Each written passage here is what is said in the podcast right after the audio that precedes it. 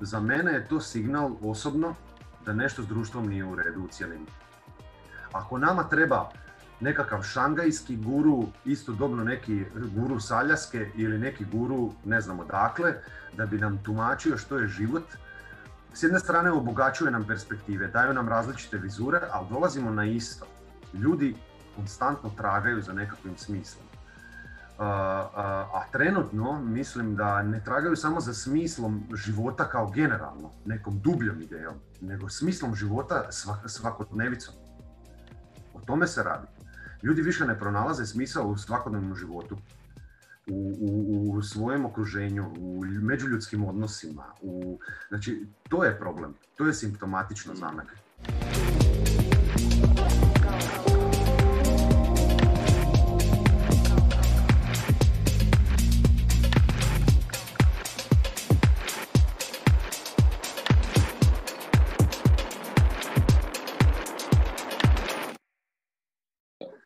Za start, prije nego što krenemo u sve te interesantne e, teme, općenito i filozofija i nekih drugih sfera života, e, jel bi mogao u par crtica reći ljudima nešto, nešto, nešto o sebi? Apsolutno. Ovaj, moje ime je Demijan Papo, rođen sam 1991. godine u Osijeku, e, po struci filozof i anglist. Dakle, završio sam studij filozofije i engleskog jezika i književnosti na Filozofskom Osijeku. Zatim sam doktorski studij iz filozofije upisao u Zagrebu i doktorirao prošle godine u proljeće, 9. ožujka. I evo, odnedavno sam poslije doktorant na Osijeku za filozofiju Filozofskog fakulteta u Osijeku, gdje predajem prije seminarsku sada i zadržim i ovu nastavu koja se odnosi na predavanja, a to iz različitog, iz jednog širokog spektra kolegija. Inače, moj uži e, interes je renesansna filozofija, posebice hrvatska renesansna filozofija, to su mi baš onako, to je baš moj, moj teren, a taj teren se u zadnjih dvije godine proširio i na e, interdisciplinarnost, na interdisciplinarne studije koji su u svijetu već odavno poznati, ali kod nas su slabo zastupljeni, slabo istraženi i mislim da nemaju neke, ne nude se nekakvi konačni odgovori čak ni u svijetu, a mi ćemo pokušati dati neki dijelić odgovora naših iz naše perspektive ovdje na našem fakultetu, pa sam tako okupio jednu grupu istomišljenika pa smo krenuli u taj projekt.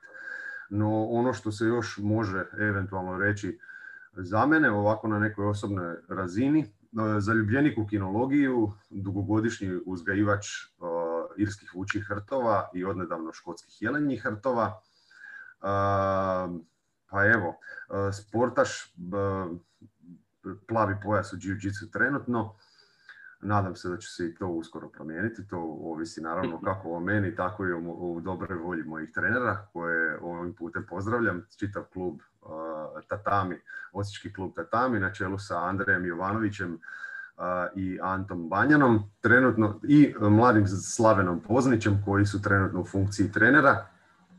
Kod nas i evo, to je, to je ono, to je sad krupni plan. Ajmo reći da je to, da je to nešto što su uh, aktualne stvari kojima se bavim. Bilo je tu puno toga i prije, čime sam se bavio pa me prestalo zanimati. Sad, ko zna šta će me, kuće me odvesti. Ajde, ajde krenit ćemo korak po korak pa ćemo pokušati otpakirati sve te stvari i dotaknuti se nekih ovaj, nešto dublje od tih, tih tema. Sad ono što, što, mi, što mi je prvo palo na pamet kad si, kad si spominjao, ovaj, kad si govorio nešto o sebi, kad, kad si ovaj, spominjao svoje interese, mi je, prvo mi je palo na pamet ta nekakva eklektičnost uh i zapravo nespojivost svih tih nekako ovaj, disciplina ili, ili interesa od, od jiu-jitsua do kinologije, do filozofije, i to mi je uvijek mhm. zanimljivo kad u jednoj osobi onako spojiš, spojiš nespojivo i ja uvijek kažem zapravo da kroz, kroz, kroz takve nekakve stvari, kroz nekakve aktivnosti e, i interese koje imaš da zapravo ti otvir, otkrivaš nekakvu novu dimenziju sebe. Ja recimo kad god idem iz ekstrema u ekstrem nekakvih aktivnosti, ovaj, uvijek otkrijem jedan novi, novi, novi dio sebe kroz to. Ma, apsolutno. Mislim, bio, nisam to navodio kao primjer, ali vrlo rano, vrlo rano sam, uh, osim što sam bio, naravno, uh, kao i svi valjda, uh, pripadnici ovog grubljeg spola koji se rode ovdje u ovoj regiji, pa onda kad se shvati da su pripadnici, kad babica shvati da, su, da, da, da je upravo iz majčine utrobe izvukla pripadnika gru, grubljeg spola, onda mu se da lopta pa šuta loptu pa, pa igra nogomet ovaj, pa onda kasnije dođe do neke samosvijesti kod tog djeteta pa eventualno odluči zamijeniti uh, uh, nogomet košarkom. Prošao sam ja te neke svoje etape, a u međuvremenu sam se i bavio glazbom. Ovaj, kao vrlo mlad sam se upustio u, u, u mislim otac mi je glazbenik uh, čitav život, ovaj, svirao bubnjeve i tako dalje, nije ni važno, imao sam ja neku tu vezu sa glazbom. Ali ovaj, ono, bavio sam se hip hopom, jel? Repom ovaj, od vrlo rane faze, to je bila ludost od tipa petog, šestog osnovne pa negdje do trećeg srednje, ajmo reći smo mi aktivno snimali, pokušavali nešto praviti, neku svoju priču istraživati, ovaj, uopće eh, hip hop generalno ovaj, eksperimentirati s time, baviti se nekim ekstremnim sportovima i slične stvari, ali za, zapravo zadržali smo se oko, oko, oko repa. To, to, to, mi je, evo, to je još jedna od stavki. I sad čovjek, kad, kad bi ja sad gledao, evo sad kad me ti pozoveš na ovakav način, ovaj, i prije svega jako mi je drago i počašćen sam što, što imam priliku s tobom razgovarati, Ovaj, I sad kad mi skreneš pozornost, na primjer, na takve stvari da sam sagledam vlastiti život kroz, neku, kroz neku prizmu ono, razvoja mojih interesa i da, ovaj, to je upravo nevjerojatno, ono, kao da pričamo o nekom drugom ili trećem od sebe, jel? Kao nekome ko, ko, ko sam bio, a više nisam, ili sve to na neki način dijelić mene, jel? Da, da, da. da. Ajde, ajde, ajde da pokušamo sad, recimo, ljudima koji, koji će gledati i slušati ovo, uh, ja, sam, ja sam amaterski filozof i zaljubljenik u filozofiju, čak i često sam nailazio na, na nekakve na nekakva neodobravanja od, od ljudi recimo, uh pogotovo u poslovnom, poslovnom svijetu kad im, kad im se učinilo da možda previše, previše filozofiram ili da previše ovaj, možda detaljiziram oko nečega ili, ili volim raspravljati o nečemu. Šta bi ti rekao kao doktor filozofije, ti iz, iz recimo neke, iz neke perspektive akademskog uh, svijeta, iz tog konteksta ljudima koji su recimo nekakvim drugim, drugim područjima djelovanja kao što je ekonomija ili možda ili politika ili šta znam, šta je, šta je to točno filozofija? Ovako, prije svega, mislim, nema tu, to, to je nešto što, to je stigma koja prati filozofiju i filozofe, pa valjda otkad je svijeta i vijeka. Oni puno pričaju, oni puno razlažu nekim stvarima koje se na čine jednostavnima, kompliciraju, da, nemoj misliti, samo, samo budi, jel? Ovaj, to, je, to je poanta, koju, ono, poruka koju nam čitavo društvo vrišti. Nemoj misliti, samo budi ili radi još, što je Pa to je još, naravno, naravno. samo filozofiraš, da je Da, da, da, da, da. Ovaj, pa ovako, po nekoj standardnoj, da sad ne idemo skroz banalizaciju, definicija filozofije je zapravo ljubav prema mudrosti. Svako može, svako može sebe nazvati filozofom. Mi smo, i ja kad govorim to iz akademske perspektive, uvijek govorim studentima, kolegama, svejedno. Ja filozof nisam i mislim da je pretenciozno nazvati sebe filozofom, jer filozofija, nečija filozofija ili filozofski sistem za mene znači nešto što je onako pripada užem, užoj skupini ljudi, ljudima koji su uspjeli domisliti nešto potpuno novo, koji su uspjeli smisliti čitave sisteme, pri svjetonazor jedan svoj predočiti velikoj većini ljudi. Svatko, a istovremeno, paradoks u čitavoj priči je to što svatko od nas može imati vlastitu filozofiju i često se to upotrebljava pa kaže, pa znaš, on ti ima neku svoju filozofiju. On je, to je njegova filozofija življenja. To je od, tako da postoji s jedne strane ta neka banalizacija, maglovito je to dosta. Zapravo se ni ne zna što je, a definira se kao ljubav prema mudrosti. Dakle, ljubiti mudrost može bilo tko, može jedan ekonomist, može jedan pravnik, može generalno čovjek. Dakle, čovjek ima tu sposobnost ljubiti mudrost ili tu ima, ima intelekt pomoću kojeg tu, tu mudrost može uopće ljubiti, dosegnuti i tako dalje. Dakle, svaki čovjek može biti filozof. ali je stvar u tome kako ja sebe definiram u toj čitavoj priči, bez obzira što, što sam doktorirao filozofiju, ja sebe doživljavam kao osobom koja samo istražuje što je, što je pojedina filozofska ideja u određenom momentu izrodila. Ili, izra, ili istražujem one ljude koji su zagovarali određene ideje. Dakle, ja se bavim povješću filozofije. Ja se mhm. bavim povješću ideja. o tome se radi. Tako bi, ja to, tako bi bilo možda najbolje to definirati. Što se tiče ovoga, kažem, filozofija ima taj negativan, e, u nekim kontekstima vrlo negativan preznak. Da, i prizvuk. I neko ti kaže, pa daj nemoj filozofira, šta izmišljaš? E sad što to znači? Za mene recimo filozofiranje znači ili filozofsko mišljenje općenito znači ići u srž stvari, pogađati bit stvari. To, za to je potrebna, čini se ovako bez veze, i to često mi kažemo, da, odi u srž, što je bitno? Koncentriraj se na ono bitno.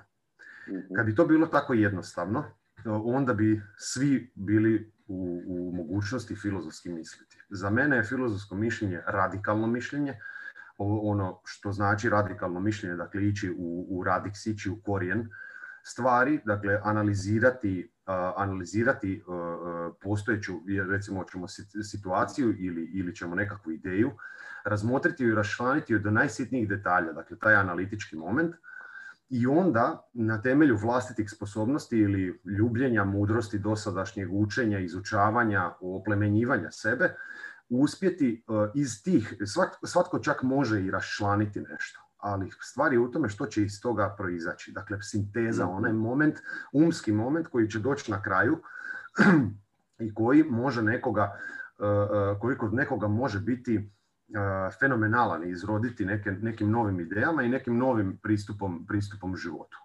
Svi mi gledamo, promatramo istu stvar, ali dolazimo do različitih zaključaka.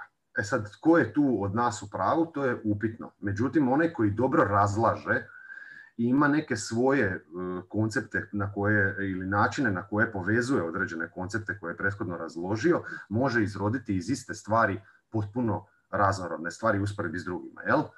Znači o tome se, o tome se radi. Uh, o čemu god možemo tako razgovarati. Dakle, potpuno je, potpuno je svejedno, svejedno koja je tema u pitanju. Da, da, da, da. E, ne znam da li si ikad čuo za, za, za prefiks meta, recimo, ovaj, kad, kad bi rekao meta, meta learning, bi zapravo bilo učenje o učenju, jel tako? uh Meni se čini da smo sad mi počeli filozofirati o filozofiji Znači da smo počeli ulaziti u srž te definicije. Yeah. Sad, sad sam ušao u jednu, u jednu novu realnost i mislim da ćemo se izgubiti. Da, ne, ne, ne, treba, ne treba, može se, može se ići u to, ali to možemo, to možemo budući da ne gledaju nas, ne gledaju nas ljudi koji su uh, verzirani u filozofiji ili nisu nužno verzirani, možda jesu i u filozofiji verzirani, pa da ne bismo zapali u neke da, peripetije moramo biti, trudit ćemo se, trudit ćemo se biti čim pitki i, i dostupniji široj publici. Ajde kad si, znači, bilo je onako nekako par puteva na, na taj pojam e, filozofije. Rekao si da to ljubav prema mudrosti. Rekao da. si da, da svatko od nas ima nekakvu svoju osobnu filozofiju življenja i da li onda filozofija isto i zapravo način razmišljanja i, i svjetonazoru jedne osobe kompleksan je, kompleksan je to, to pojam. Znači, nečija vlastita ili osobna filozofija je zapravo tvoj, tvoj filter na, na, na, na, kao, koji koristiš kao, kao pogled na svijet, tako? Apsolutno, ali ja to, to ljudi, to narod najčešće naziva, to je njegova filozofija. Ja to ne bi nazvao filozofijom. Mhm. To je kolokvijalno. Znači ja to ne bi nazvao nečijom filozofijom. Filozofija života. Ne, filozofija života, kada se kaže za mene kao osobu koja se bavi time, znači recimo jedna od filozofija života potencijalnih je na primjer bioetika. To je nešto što promatra život. Dakle, filozofija nečega znači da je to filozofska disciplina koja razmatra nešto. Primjerice, ako se bavimo filozofijom odgoja, to znači da filozofski promišljamo o ideji odgoja i svim njezinim sastavnicama. Znači što je to bit odgoja? Tako i u ovome. Ako se bavimo filozofijom života, možemo to nazvati, uh, pitati se što je to život? što je bit života. A kad kažemo da neko ima e, neku životnu filozofiju, kažem, to je općenito e, e, umanjivanje vrijednosti, životnu filozofiju. Ja bi to nazvao svjetonazorom. To je mm, nečiji svjetonazor. Možda je nekoga i filozofija u tom svjetonazoru oblikovala. To je da pače i poželjno. Bilo bi mhm. fenomenalno kad bi svi bili minimalno filozofski obrazovani. To bi bilo fenomenalno. Ovaj, mislim da bi to e, pomoglo, ne bismo se doveli u neke situacije, pa čak i na ovoj lokalnoj razini, da je, da je barem ta neka procijepljenost filozofskim sadržajem bila, bila više. Ovaj, ja recimo, da, kad, sam, kad, sam, kad sam išao e, zamišljati, kad sam promišljao o tome koja je recimo ovaj, svrha ove emisije, koja je svrha ovih uh intervjua, ja sam u jednom trenutku rekao da, da ja sa ljudima iz raznih životnih polja raspravljam njihovu filozofiju uspjeha i ispunjenja. Raspravljam, raspravljamo o njihovoj filozofiji uspjeha i ispunjenja. Ovaj, a kada bi rekao da raspravljamo o psihologiji uspjeha i ispunjenja, tu bi mi čak prije onda e, postavka drugačija. Znači ovdje promišljamo o tome što je uspjeh, a ovdje kroz psihologiju uspjeha govorimo kakav psihologija je potrebna da bi ti postigao uspjeh. Sve te, razumijem. Ja, ja općenito ovaj, imam sklonost budući da mi je taj drugi, drugi studij bio lingvistički, onda ja dosta mhm. ovaj, zovu me ono grammar nacije, jel? Često ovaj, i onda... I onda jako obraćam pozornost na te neke, a i filozofija je takva. Mi smo zapravo, eh, kako je mene ovaj, znao, jedan, jedan student me tako nazvao pa je rekao da sam ja cijepidlaka često. Kad se bavim poslom, jel? Ovaj, tako, tako i u ovome. Dakle, mi jako puno toga, recimo, u filozofiji crpimo iz grčkog jezika, što nije, nije, nije, nije neočekivano. Iz grčke tradicije crpimo dosta toga, ne znam, i od Arapa, crpimo dosta toga i od latinske, latinske tradicije kompletne. I mi sad tu dosta na te termine obraćamo pozornost. Obraćamo pozornost na korijene riječi i što se od čega izvelo. Tako obraćamo pozornosti na ove dijelove koji se, koji se tiču ovog što si ti sad rekao. Dakle, je li nešto filozofija uspjeha ili je nešto psihologija uspjeha. ja bih rekao, i ispravno bi bilo reći, e, čini mi se da je to, ako je filozofija uspjeha u pitanju i ti se recimo sada baviš filozofijom uspjeha. Tebe kao autora ovog podcasta zanima filozofija uspjeha, jer ti pokušavaš sebi a i široj publici, jer ti je to nakana, prispodobiti zapravo kroz prizmu različitih ljudi što, je, što oni doživljavaju uspjehom. Tebe kao idejnog tvorca ovog podcasta zapravo zanima što je to uspjeh. I ti radiš jednu, uh, barem prema ovome što sam ja vidio, radiš jednu anketu, privatnu anketu. Svi mi radimo neke stvari dijelom radi sebe, jel sad tu motivacija neka, kažem, intrinzična, ekstrinzična, svejedno je, ali mislim da kod tebe je slučaj koliko te ja poznajem da je tu da si intrinzično motiviran, da tebe zapravo zanima uspjeh kao fenomen. Dakle, što je to, što je to uspješno u čovjeku ili kakav je to uspješan čovjek, što on doživljava vlastitim uspjehom. Da bi na kraju, što ovaj, je jedan profesor psihologije imao običaj kod nas na Osječkom fakultetu, da ga ne imenujem, to su imena su brska, jel? Ovaj, znao reći studentima. Dakle, vi ste došli ovdje ili pomoći sebi, prije svega pomoći sebi, ili pomoći drugome. Ova druga opcija je vrlo malo vjerojatna. Vi ste zapravo došli radi sebe. E tako i ovo. Da se e, lišimo nekih zabluda, e, e, znači mislim da je ovaj podcast nije, nije se slučajno sigurno izrodio iz tebe, niti je takva ideja i poriv za emisiju slučajan. Dakle, i da, da ona se baš bavi tom problematikom. To je nešto na što ti sebi pokušaš odgovoriti u ovoj fazi života. Danas, sutra možda to bude podcast ne znam, padobranstvu kad te to bude interesiralo. Jel? Ali ovaj, e, zapravo ja iščitavam kao evo, osoba koja je sa strane, a koja te poznaje već neko vrijeme, ovaj, da je zapravo to neka tvoja potraga.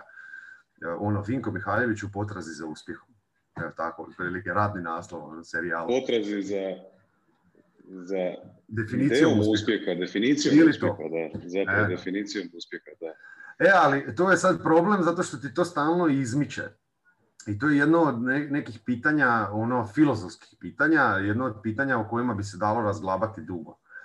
Da, e sad, da, da, vjerojatno si do sada već u ovih, pet, mislim u dosadašnjem životu ovaj, i kroz ovih 15 intervjua koliko sam vidio da, se do sada, da si do sada obavio, zapravo naišao na 15 potpuno različitih ljudi koji su ili neke zajedničke točke im postoje. To je ono nekakva upornost, e, vizionarstvo, e, dosljednost i slične stvari. To su neke karakteristike koje sam ja primijetio kod tvojih gostiju i to im je zajedničko. A ono što, po čemu se razlikuju je naravno svaka subjektivna manifestacija toga, to, te dosljednosti, njihovog osobnog usmjerenja.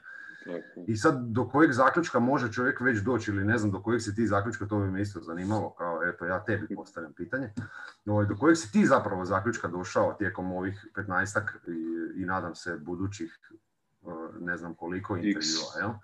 Da, do kojeg si ti do sad zaključka došao? To me zanima. Mislim, mislim, mislim, mislim da je prerano ovaj, govoriti o zaključcima, treba mi možda više, više, više okay. više podataka ovaj, da, da bi meni zapravo ovaj, ok, cilj isto prosto, mislim da jesi u pravu, da, da to je nekako moja intrinzična, radi se o moja intrinzična motivacija da ja pronađem definiciju za sebe, ovaj, da ju otpakiram što za mene znači uspjeh ili što za mene znači ispunjenje ili kako izgleda optimalni život za, za mene, uh recimo. I da pokušamo, Jasno. recimo, kroz tu nekakvu javnu raspravu ljudima dati isto ideje, ok, kako optimizirati svoj život, za što? Je karijera veliki, veliki bitan dio naših života, e, vremena i energije jako puno se alocira na, na, taj dio da. našeg života. E, nekakav, nekakvi međuljudski odnosi, drugi ljudi u našim životima, bilo to kroz tu karijernu prizmu, bilo to kroz nekakvu privatnu ili što god, isto jako bitna komponenta, ne znam, možda obitelj, e, sport, e, roditi se sada na tu svega i svačega i kako, kako optimizirati svoj život. I zato jedna od vrijednosti koje sam naveo za, odabrao ja za, za, kao, kao vrijednost koja se njeguje kroz, kroz ovaj brand, je autentičnost, zato što mislim da, da, da jako puno tu ima indi, individualnosti ovaj, naravno u, u svakome od nas, svako od nas ima nekakav svoj filter. A sad kad bi ti u ovom trenutku išao odgovoriti šta sam do sada zaključio, nisam, nisam išao svjesno promišljati još o tome, nego trenutno podsvjesno prikupljam samo informacije i puštam da mi se to sve slježe i mislim da ću kroz neko dogledno vrijeme, ali što ti kažeš i sam, i sam se mijenjaš, i, i, i sam tvoja perspektiva, znači ja ću dobivati sve te podatke svih tih ljudi kroz, kroz komunikaciju s njima, ja ću se isto mijenjati, recimo meni sad dolazi jedno novo iskustvo koje će me isto pretpostavljam promijeniti, moj pogled na, na, na, na te definicije uspjeha i ispunjenja, dobit ću dijete za nekih mjesec dana, tako da će to isto biti jedna, jedna, jedna nova komponenta koja će sigurno utjecati na, na, sve ovo ostalo. Definitivno, definitivno. Čestitam ti još jednom, inače već si ti čestitao, ali evo čestitam još jednom. Mislim, Meni je, za mene... glupo o tome pričati javno, ali nema veze. Šta sad? Ne, nije uopće ovaj... glupo, pa šta pa, nije to, ovaj, mislim, mislim da te čeka ono što ja, ja doživljavam, evo ako se smijem samo nadovezati, vrlo kratko, nevezano uz ovo, ok, ovaj, ti prikupljaš trenutno podatke i to je sasvim u redu, ali vjerojatno već primjećuješ negdje dublje u sebi neke sličnosti, neku paradigmu, neki obrazac si primijetio sigurno među ljudima koje si do sada intervjuirao, ovaj, pa vjerojatno ćeš nešto i u meni prepoznat sa, zajedničko sa ovim prethodnicima. ali ono što želim reći, meni je, meni je recimo roditeljstvo e, i to što tebe sad trenutno čeka zapravo nešto što mislim da zaokružuje, upotpunjuje čovjeka na koncu i da je to neka, da je ta roditeljska uloga nešto što je onako naj, najljepše, najodgovornije, najzahtjevnije istovremeno, a i najplodonosnije što ti, se, što ti život može pružiti. Ovaj, to, to odgovornost za, za, za ljudski život, za jedan ljudski život osim svojega, pogotovo u toj nekoj ranoj fazi. Ti, ti, si, ti si tom djetetu dakle, isprava i dobar dio ovaj, perioda e, života ili dobrog dijela života si ti jedini autoritet ili uz majku, jel naravno. Ovaj, tako da mislim da je to jako odgovorno. Naš, što, što, što, i najzahtjevnije, kažem, još jednom to pocrtavam. Ono. Dakle, treba to uzeti tu, taj, taj teret na sebe. I nikad to nisam tako doživljavao, nego uvijek doživljavaš roditelje kao neke koji su tu zaduženi za prigovore i takve neke stvari. Ja zapravo, zapravo shvatiš nakon XY ovaj, godina to je ono za tvoje dobro, je bilo sve i da si negdje nešto mogao izvući, makar ti tad nije zazvučalo jer si bio glupi tinejdžer, ono, pubertetlija, koje to nije zanimljivo. Da, da. Nažalost, tek, tek, tek, tek iskustveno ovaj, možemo nešto u potpunosti shvatiti. Da... Ma, definitivno, definitivno. E, tako da sretno, želim ti sve, na, svako dobro na tom putu, ovaj, ja se veselim svojem, ovaj, svojem putu, nadam se da će i on doći uskoro, evo. E, hvala ti. I šta, šta je zapravo, pošto je kako sam spomenuo malo prije, e, vrijednost autentičnosti kao, kao jedna od, od bitnijih vrijednosti ovaj, koje promoviraju, kojima komunicira ovaj brand. Kor e, zapravo vrijednost e, koju, koju komunicira njegov ovaj brand je rad na sebi, razvoj. Mhm. I zapravo kad govorimo o, roditeljstvu, ovaj, ja mislim da je to najbolja prilika osobi koja je roditelj da, da radi na sebi, ali isto tako da, da pokuša kroz jedan drugačiji pristup vidjeti šta znači raditi na razvoju tog svog djeteta. I u, u, zadnje vrijeme jako često, čak i u tom svijetu edukacija, treninga, coachinga i tako dalje, jako često nailazim na termin koji se zove uh, facilitating.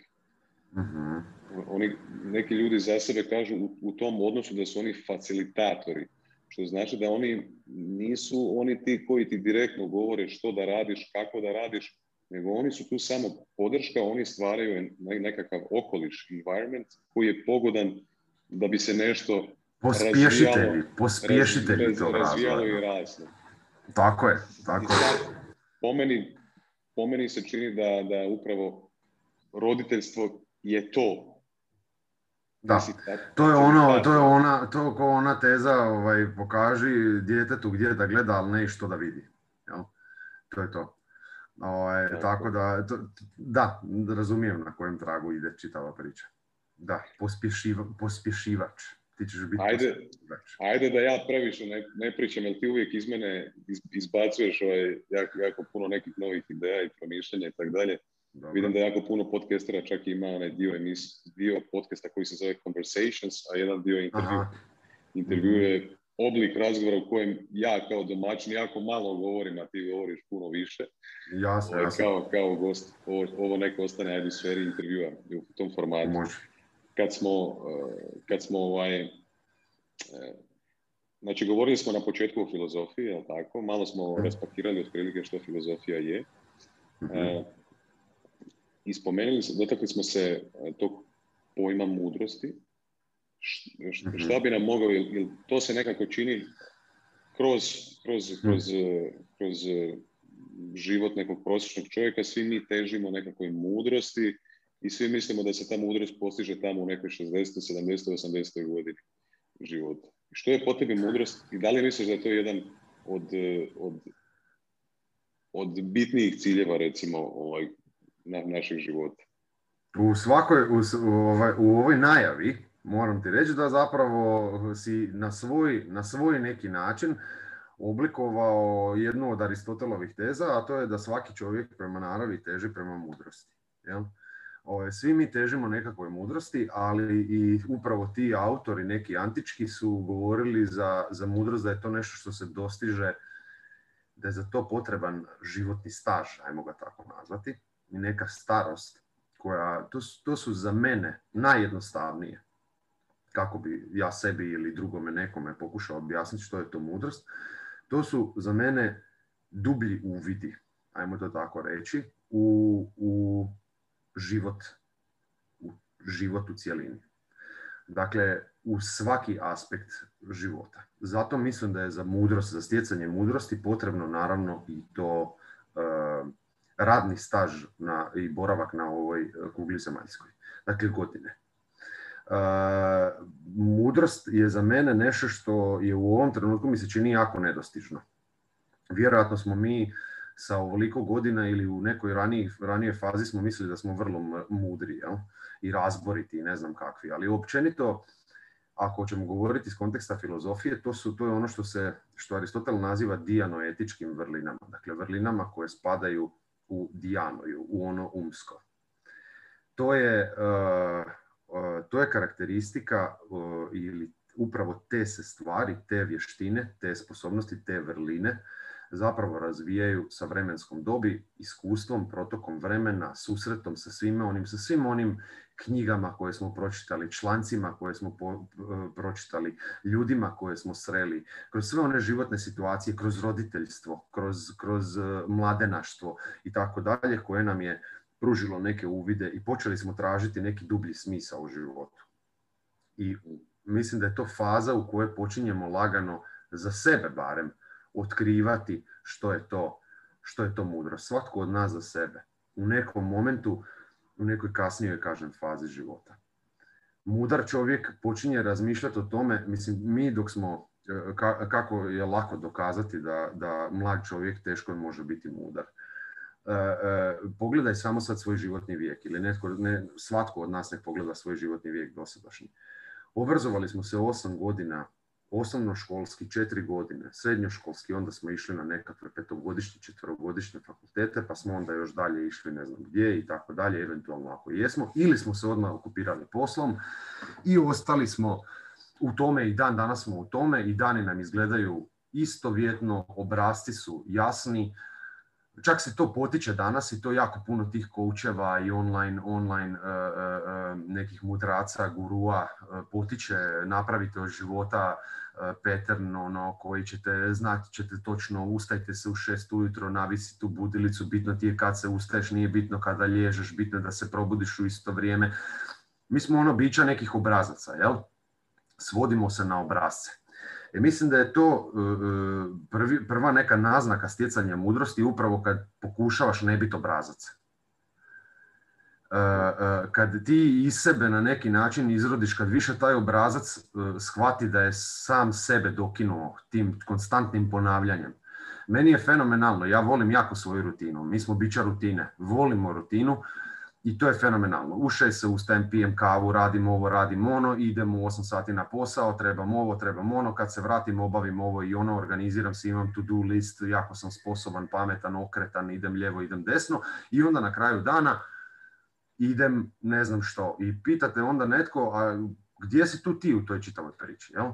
Što ti, uh, kako bi rekao, obavljaš nekakav posao, izvršavaš nekakve dužnosti, uh, postaješ obrazac i nakon nekog vremena u nekim fazama kad si bio obrazac u osnovnoj školi ti uopće nemaš te kognitivni, kognitivni aparat nije u toj mjeri razvijen da bi uopće mogao razmišljati kognicija jer ti nije toliko razvijeno da bi mogao ići preko te, preko te granice, da bi mogao sam se baviti nekim metafizičkim pitanjima, nadrast ono prirodno oko sebe, ono iskustveno, ono što možeš percipirati osjetilima. To u osnovnoj školi jednostavno to ti, to ti nije opcija. U srednjoj da ne govorim u srednjoj školi gdje gledaš gdje je najjeftiniji alkohol i gdje se ono koja je cuga najučinkovitija u tome da ostaneš bez svijesti. Jel?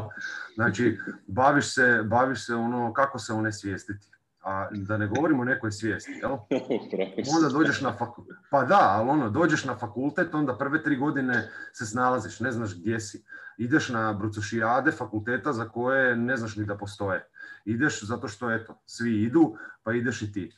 Ovaj, I onda nakon toga, negdje četvrta, peta godina fakulteta, barem za mene, je bio moment u kojem sam počeo razmišljati o sebi. Konkretno. Kada, koji period? Četvrta, peta godina fakulteta. Četvrta godina prije svega je bio neki začetak. Kraj treće, početak četvrte godine je bio neki mhm. začetak moje samosvijesti. I sad reći, deset godina nakon, da sam ja u nekoj fazi u kojoj bi trebao biti eventualno mudar, za mene je to preuzetno. Čeka mene još jako puno toga i čeka mene još jako puno znanja koje ću steći, iskustava koje ću, ljudi koji ću upoznati i sličnih stvari, okolnosti u kojima ću se naći da bi se mogao pozvati mudrim i da bi mogao tako sagledati retrospektivno svoj život i da promišljati o nekim, ono, o nekim stvarima koje su ne iza života, nego iznad života ili koje nadilaze taj, taj, taj život. Evo, tako se meni to čini. Ovaj... Ne, ovo mi je bilo genijalno, ovaj, sve, što, sve što, si, što si izrekao. Ovaj. malo prije. Bilo mi je zanimljivo to u, u jednom periodu života ovaj, pokušavamo se maknuti od te svoje svijesti, u drugom trenutku života pokušamo bolje sagledati tu svoju svijest i postati samo svijest, samo svjesniji. Tako je. Ovaj, mislim da, da, da zapravo benefiti postoji u, u jednoj i drugoj, u jednom i drugom traganju. I, Definitivno, to je, ja, ja, da, naravno, mislim, ljudski život mi, mi, mi često, često ga doživljavamo kao nešto spektakularno. Dakle, mi smo, to je jedan veliki ekosustav, e, život počinje kad počinje, završava kad završava, kad bi tako pogledali, sagledali onako neki krupni plan iz neke, neke više perspektive, što je jedan ljudski život, po čemu je poseban i u čemu se razlikuje po pitanju tog životnog ciklusa u odnosu sa, na, na bilo koje drugo živo biće. Dakle, e, rađa se, raste i umire. Ono što mi sebi kao privilegiju, i to je još, to je Nietzsche jako kritizirao, ono što mi sebi dajemo kao privilegiju je to što mi imamo nekakve umske sposobnosti, imamo intelekt koje nas izdižu od svih ostalih živih bića. Dakle, razlikuje nas od životinja, razlikuje nas od biljaka, o tom se pričalo od antike pa, pa na ovom. Priča se stalno. Ali ovaj, čovjeka je to često dovelo kroz povijest kad se gleda čovjeka je ta neka zaljubljenost u vlastiti um i zaljubljenost u vlastitu, u vlastitu izdignutost od ostatka svijeta dovelo u jednu nezasluženu prenapuhanost, u jednu aroganciju prema životu, jedan odnos prema životu. Ja mislim da je danas došlo do toga, e, svi danas skrbe kako žive, kvaliteta života. To je postala floskuletina moram je tako nazvati, moram to karakterizirati tako. Ja sam jako za rad na sebi, ali ja to ne nazivam radom na sebi. Jel me razumiješ? Znači, jedan moj prijatelj je rekao, ovaj, i sjetim se, bivši prijatelj, o, bivši poznanik, dugogodišnji, je rekao, rijetko je govorio pametne stvari, ali ovo je bila jedna od pametnih stvari koje je rekao. Ovaj, ja nisam, uh, nisam i neću se nikad deklarirati kao vegetarijanac, zato što je to za mene politička opcija dakle, ja naprosto ne jedem meso. E, o tome se radi. Tako i ovo. Ja ne radim na sebi, ja to ne bi nazvao da radim na sebi, ja naprosto, za mene je to signal osobno da nešto s društvom nije u redu u cijelini. Ako nama treba nekakav šangajski guru, istodobno neki guru saljaske ili neki guru ne znamo dakle, da bi nam tumačio što je život, s jedne strane obogaćuje nam perspektive, daju nam različite vizure, ali dolazimo na isto. Ljudi konstantno tragaju za nekakvim smislom. A trenutno mislim da ne tragaju samo za smislom života kao generalno, nekom dubljom idejom, nego smislom života svakodnevicom. O tome se radi. Ljudi više ne pronalaze smisao u svakodnevnom životu u, u, u svojem okruženju, u međuljudskim odnosima. U, znači, to je problem. To je simptomatično za mene. Uh, nemam ja kažem ništa protiv ponovno, da pače i sam konzumiram takve sadržaje. Obožavam takve sadržaje i jako me to opušta, i jako mi je zanimljivo i čuje čovjek i puno pametnih stvari. Ali ako nam treba toliko pomagača, uh, uh, kako bi rekao, čovjeku koji se utapa treba spasilac. Jel? Onom koji je normalan plivač ili koji je u donekle barem osrednji ili nadprosječan plivač, e, ne treba mu, ne treba mu nekakav Baywatch tamo, jel? Ovaj, da bi ga čupao iz vode. Pa znaš kako ti ja gledam na to? Da malo opet prebacim podcast u conversation mode. Ovaj, radi se zapravo samo o informaciji, radi se o sadržaju i radi se o sadržaju koji mi konzumiramo. Znači, tako je. Da zanemarimo u potpunosti sve ove moderne tehnologije i mogućnost koju su nam donijela od interneta, e, komunikacijskih tehnologija ili šta ja znam, zapravo informacijsko-distribucijskih ovaj, tehnologija. Ti zapravo sad, evo, pošto se baviš filozofijom, spomenuo se par puta Aristotela, Znači, taj čovjek je očito imao nekakav medij pomoću kojeg je komunicirao sa ljudima koji su zainteresirani za sadržaj koji on stvarao. Jel tako? Bilo to u nekakvoj učionici, bilo to kroz nekakvu knjigu koju on napisao. Znači, YouTube, podcasti, knjige, Kindle, audio knjige, to su samo nekakve niše uh, ovaj, medija za koje nam, koje nam omogućavaju uh, bolju i efikasniju komunikaciju u odnosu na ono što je bilo prije stotinama ili tisuća godina. ovaj, jedina stvar koja, koja iz, iz moje subjektivnog, mog subjektivnog osjećaja i mišljenja da se promijenila, količina sadržaja je nevjerovatno narasla.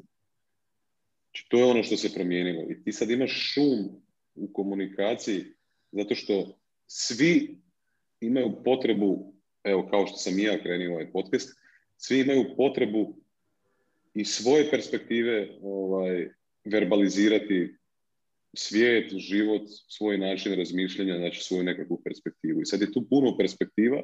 Prije nismo imali, znači prije smo se doticali, živjeli smo u manjim skupinama, doticali smo se onog tog kruga ljudi koji je oko nas i bili smo zapravo immersani ili u, u, uronjeni u te njihove perspektive i vrlo lako se stvarala ta neka mala kultura ili ta nekakva paradigma tog malog društva i nisi mogao biti zaprljan recimo ili kako bi rekao s druge strane pozitivnije ovaj, um, pod utjecajem može čak i neke pozitivnije paradigme od one koje si ti bio dio.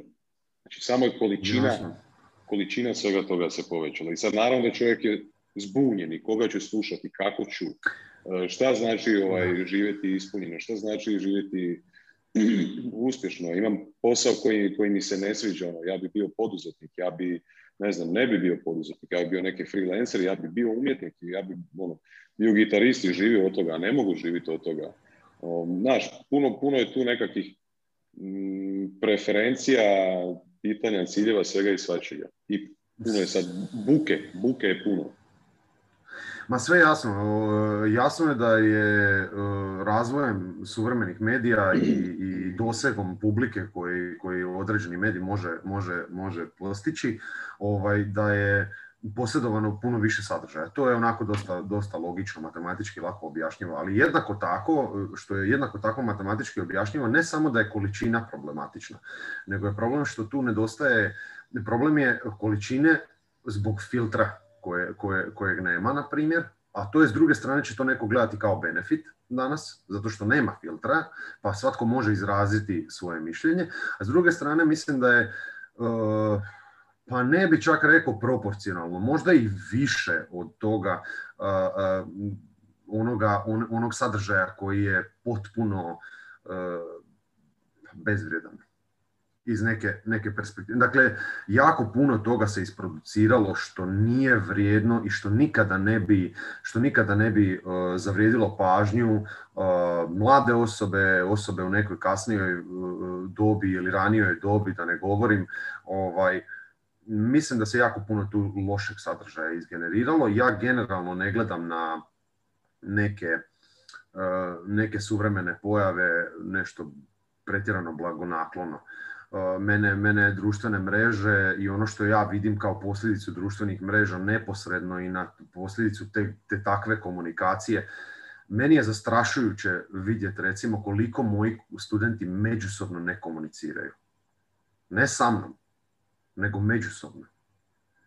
Osim toga, mislim, priča, to to je nešto što je tebi poznato, mislim da smo u jednom razgovoru prije čak i razgovarali o tome, o neuroplasticitetu ja mislim da jednako tako kao što ako je ta teorija točna prema nekim, prema brojnim istraživanjima je i danas je to nešto što se jako promovira, ideja na koje se, ono val koji nosi jako puno toga, ovaj, e, ali mislim da se tu može postići, ako je to točno, može se postići i kontraefekt. Znači ti ljudima trenutno i mediji ljudima trenutno e, smanjuju e, mogućnost pažnje Znači oni postaju pažnjom defektni.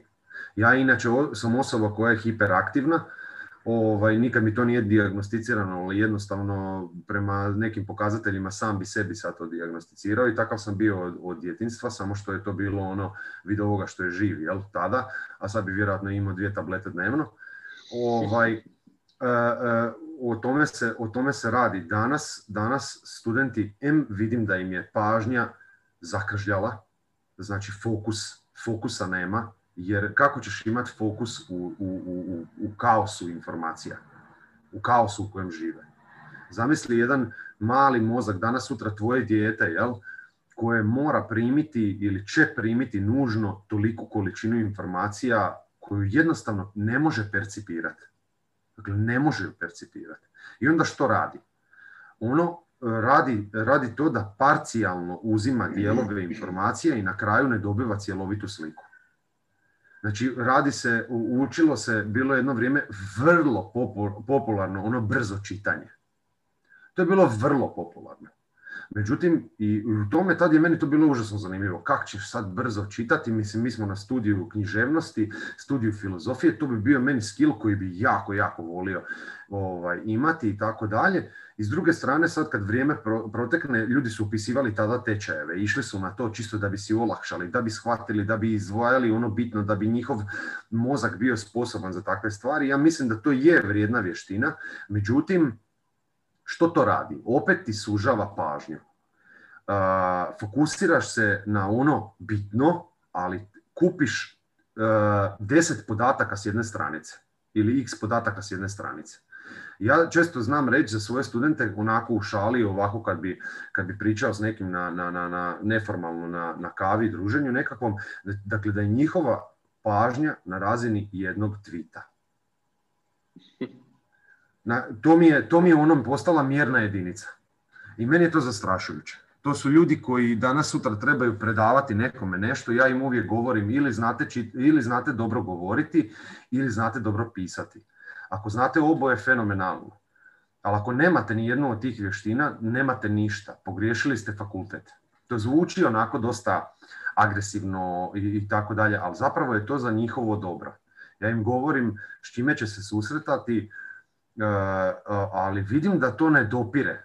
Ne dopire ta, ta informacija do njih. U nizu tih informacija koje bi trebale doprijeti, te važne ne dopiru, a dopire tko je s kim kada legao i gdje, tko se napio, tko je koga prevario i slične stvari i jednostavno ja, ja, ja tu ne vidim neki takav benefita sad ono, pričao, pričao si o Aristotelu. Aristotel je imao svoju školu. Aristotel je imao svoj licej učenike kojima je govorio, učenike kojima je, koje je poučavao po uzoru na ovo što mi danas radimo, dakle neku vrstu akademije vlastite, kao što je Platon imao svoju akademiju. A, posjedovao je na taj način i posjedovao je pisanom riječju, dakle izgovorenom i pisanom riječju. ali to je bilo tada, kao što ja kažem, recimo, fasciniralo me uvijek kako je moguće da moji roditelji ili recimo tvoji roditelji znaju, slušalo se u njihovo doba recimo Azra znaju svaku riječ svake pjesme ono, meni je to kao, kao klincu me to fasciniralo. Ono, baš mi je bilo, bilo, bilo kako oni znaju čovječe sve to popamte i tako dalje. Ali stvar u produkciji, u količini. Znači oni da, tada dobiju jednu long playku koju slušaju šest mjeseci.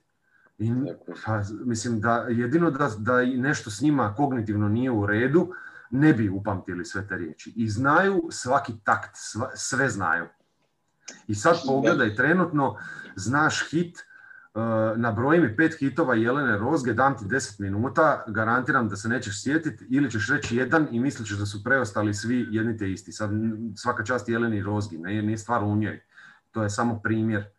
Dakle, šablonski opet napravljenih i ono bombardiranje medijskim sadržajem. To je, to, to je nevjerojatno. Za mene, mene to ono uzruja, ja razmišljam kakvom će mi svijetu dijete odrastati, jel? To je ono Evo ti, mene... mislim, sad puno, puno, puno se se ovaj, tema dotakao. E, prva je od e, efekta recimo društvenih mreža na, na, na ljude, ovaj, te tehnologije. Ovaj, neki govore recimo da samo ti novi mediji otkrivaju našu narav, Apsolutno. Ali ne, ne, ne da, su, da su promijenili nešto kod nas i da su nas učinili lošima. Samo su otkrili nešto što uvijek bilo tu, a nije imalo priliku. Omogućili su nam recimo da omogućili, smo, omogućili su nam recimo bezličnost uh, ili tu neku anonimnost donekle.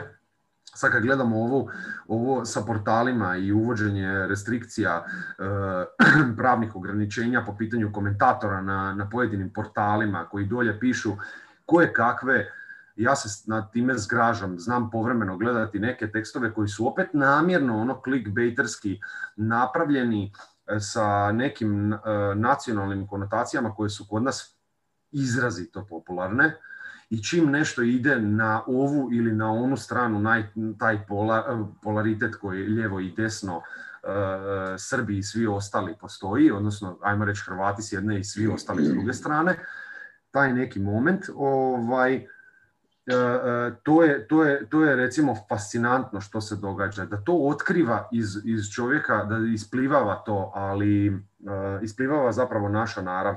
Ali ja mislim da tu treba pogledati još širu sliku. Poanta čitave priče za mene je, neovisno radilo se to o medijima, automobilu ili nekakvom oružju. To su sve nekakva sredstva kojima se mi ljudi služimo. E sad, ja ne mislim nužno, niti mislim da su ideje loše. Ja mislim da ideja nije loša. Demokracija kao ideja nije loša. Ona je fenomenalna. ona je možda optimalna. Komunizam, što nije popularno reći, je fenomenalna opcija. Ne njene manifestacije koje smo mi doživjeli u proteklih 150 godina, nego ideja u osnovi je dobra samo što njene ljudske manifestacije i ono kako mi to provodimo, tako i Facebook, društvena mreža ili nešto, inicijalno fenomenalna zamisao. I možemo to skrenuti sad opet na, na ovu blockchain tehnologiju, na kriptovalute i tako dalje. Fenomenalno, decentralizirano, ono, sloboda tržišta, nema posredovanja, nema lihvarenja, nema ovoga, nema onoga. I sad samo čekam moment, makar mislim da sam on već bio u nekom, nekom, nekom manjem obliku, kad će se to okrenuti i otići u totalnu svoju suprotnost i jednostavno doživjeti svoj kolaps. To je neka moja, moja projekcija. I ljudi, odabir je ljudske, ono, sve se svodi na pitanje ono ljudske naravi, na kraju, kao što si i ti rekao, ovaj, za što ćemo mi zapravo pojedino sredstvo iskoristiti. Jel? Znači znamo da postoje ljudi koji naginju dobru i ljudi koji naginju zlu. Postoje. Ne zli ljudi, ne dobri ljudi, nego oni koji naginju ovome ili onome. Jer mislim da u svakom od nas postoji i onaj i jedan i drugi. Mhm. A, I u ovom, u ovom konkretnom kontekstu isprepliče se jako puno interesa, prije svega ekonomskih, da tu ne bi bilo uh, lošeg.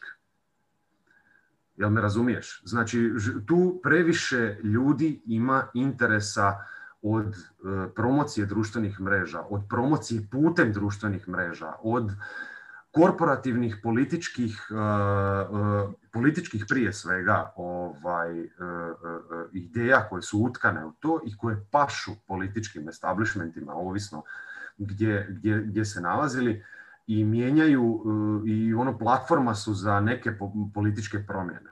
Od e, grupiranja nekih koje se sad da ne nabrajam, ali ono Black Lives Matter nam je nešto što je naj, najnedavnije, jel? Ovaj, pa sad to se, to se ono okrupnilo putem društvenih mreža. Ti ljudi bi teško dolazili jedni do drugih. Ovako su se našli na jednom mjestu iz čitavog svijeta e, i to, to je dosegnulo takve razine da je to ono nevjerojatno. Jel? Ovaj, tako da je to, može se upotrijebiti za dobre stvari, ali mislim da tu prije svega postoji. Danas je ekonomija najvažnija, profit najvažnija, najvažnija stavka. Ovaj, oko toga se čitav svijet vrti. No? Wow. Tako se ja, jak, jako smo ovaj, opet meni interesantno, nadam se i publici ove teme, teme načeli. Nedavno sam gledao dokumentarac na Netflixu, pa evo, kog zanima, može isto pogledati, How to Become a Tyrant. mm Da li si čuo za dokumentarac? Čuo sam.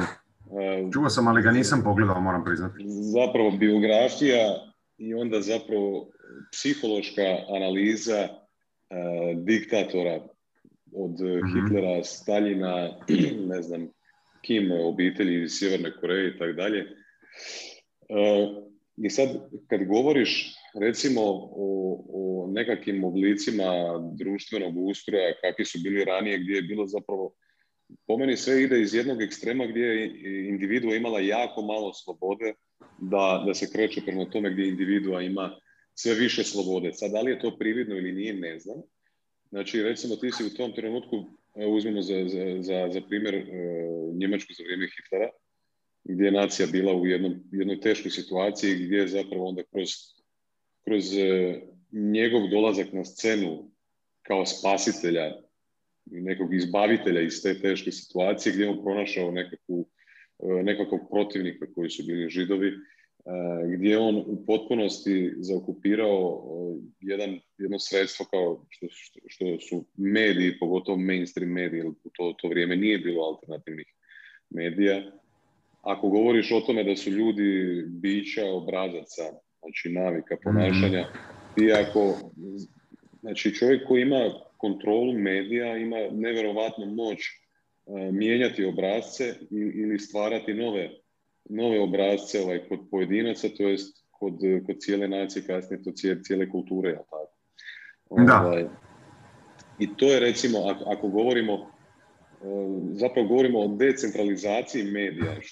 Znači, kad je moć i kontrola u, u rukama nekolicine, kad govorimo o medijima, to je vrlo opasno. Jasno. E, vraćamo se, vraćamo se, ako mene pitaš dobro, što se tiče ovoga e, Hitlera, e, analize, tiranina i tako dalje, tog, tog Netflix, Netflix serijala si rekao, jel? Je, je, je. Ovaj, ima jedan, jedan zanimljiv, se, to je dokumentarac, dokumentarni film o ovom Edwardu Bernays, a, koji je otac, otac propagande, koji ima, ima kojeg je, taj, taj dokumentarac je mene recimo oborio s nogu, koji u biti otkriva se da ne otkrivam gledateljima, pozivam da, pozivam da svakako pogledaju, ovaj, na koji su sve to načine i što je, što je sve utjecalo na to i na koji način ispromoviralo Hitlera kao, eh, kao mesiju. Ali opet se vraćamo, sad ja ću te opet uh, vratiti samo na, opet u antiku. Opet pričamo o, o Platonu i Aristotelu. Opet pričamo o tome kako, evo zato, zato kažem, opet se mogu vratiti na početak kad smo pričali o tome, o filozofima, i zašto, e, koju god sad priču da smo dotakli. Pazi, znači mi pričamo sada već neko vrijeme, koju god priču da smo dotaknuli, Platon i Aristotel su netko na kog sam ja se recimo mogao referirati u velikoj većini slučajeva. Znači mi pričamo o ljudima koji su živjeli prije 2500 godina. I sad kad neko dođe i kaže ja sam filozof, zbog takvih se stvari, za mene su to filozofi, zbog ovakvih se stvari ja ne usudim nazvati filozofom takvih, jel?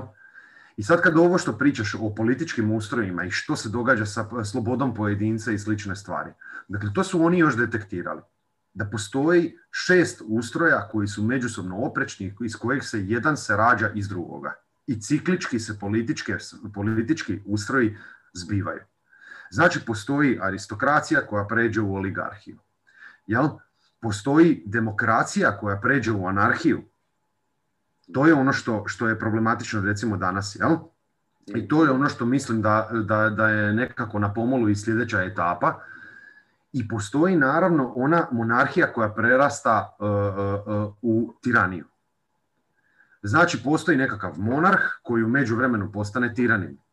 Nakon toga ga svrgne skupina ljudi Znači svrgne ga recimo uh, uh, skupina izvrsnih ljudi koja se ispromovira kao aristokracija. U međuvremenu oni se iskvare i završimo u oligarhiji. Nakon toga narod se pobuni primjerice ili može se, uh, može se funkcionirati to i na način da se demokratskim putem sruši i monarh da se, da se zapravo putem naroda sruši i monarh, odnosno tirani. Ajde, ajde molim te, ako, se... možeš kratko sam ljudima, prosto što te prekidam, opisati samo ovaj definiciju oligarhije. Oligarhija je zapravo vladavina nekolicine, dakle e, vladavina nekolicine koji e, ne vladaju po onome što su aristoji, dakle što su izvrsni, nego ono što su postali kao suprotnost, ona sušta suprotnost. Ako je, ako je ovo vrlina, ovo je porok. Dakle, vladavina onih koji su se odmetnuli od, od dobra, kao što je monarh, odnosno tiranin, onaj koji vlada, vladavina je jedne osobe, ali osoba koja je iz dobre vladavine prešla u lošu, tako je i ono što je aristokrat koji je postao oligarh, zapravo e, e, dio establishmenta koji se odmetnuo od dobra, ajmo tako reći. Kao što je demokracija, vladavina puka, a anarhija je potpuno bezvlašće. Jel? Znači to je nešto što, e, radi se o tome kome pripada vlast, pojedincu, nekolicini ili, ili većini.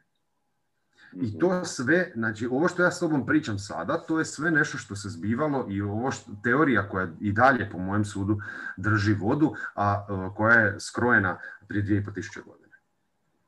E tu se nalazi veličina te priče veličina e, toga da se neko naziva filozofom. I zato te trivialnosti s početka priče i trivi, e, e, umanjivanja vrijednosti filozofije, on filozofira, on radi ovo ili ono, on ima svoju filozofiju i slične stvari, ja od toga zazirem. Jel? Upravo radi toga. Kad čovjek malo, čovjek se čitav život može baviti mišlju određenog autora. Možete čit, ja, ja, sam, ja sam ti, ja ti mogu garantirati da se Hegelom, Ničeom, Platonom, Aristotelom, Kantom, kome, god uhvatiš od imena, pa čak i ovih manje, manje poznatih, možeš se baviti čitav život. E sad, ako ja mogu provesti svoj život baveći se segmentom nečije misli, onda razumiješ me u kojem smjeru idem. Znači, koja je to veličina, već je proteklo jako puno života. Već je jako puno ljudi svoje živote posvetilo istraživanju Platona. Već je jako puno ljudi posvetilo svoje živote. E, jel me razumiješ? Čitavi životi kasnijih, kasnijih naraštaja su potračeni, uvjetno, rečeno, na istraživanje nečije, nečijeg uma. Uma jednog mm. pojedinca. Mm. Što to govori o... Jel? Znači, to je, to je ono što mene fascinira. Eto, to na primjer. Da. Da li, a, a šta misliš, zašto je to tako? Da li je to zato što je kvaliteta mislite o tih osoba para koje, koje si naveo producirala zato što pružaju svjetonazor, zato što, da, zato što pružaju filozofski sistem, zato što misle u, u, cijelosti, zato što postoji uh, uvjetno rečeno, kao što postoji primjerice, možemo sad otići u sferu o, religije. Znači, uh, uh, osoba koja osoba koja traži i može doći do istih odgovora i do smisla svojeg života, jer mi svi tragamo za, svojim, za smislom svojeg života, ma odakle dolazili. Osoba koja, prije sam ja recimo bio, moram priznati ovaj, iskreno sasvim, da, da sam bio onako čudio se ljudima koji su primjerice bili i tretirao sam ih fanaticima, onim ljudima koji su mi govorili o nekim njihovim hodočašćima koja su njih toliko oplemenila, iskustvima koja su ih toliko oplemenila i tako dalje. Ja sam prema tome bio onako dosta, dosta skeptičan. Daj, ono, šta pričaš, nemoj me daviti sa glupostima, jel? mm Ali nakon nekog vremena ako promisliš, um, različito smo mi ugođeni. Uh, uh, za različite smo sadržaje u različitom trenu u životu podobni. Različito ih čujemo. Različito nam trebaju Znači, primjerice, nekom u nekom, nekom trenutku u životu otvori se, čovjek se jednostavno otvori, ne sad da mu Isus uđe u srce, da ne prodajem neku propagandu ili da mu Aristotel uđe u srce, nego je stvar u tome da jednostavno postaješ ugođen za određenu vrstu sadržaja. Treba ti.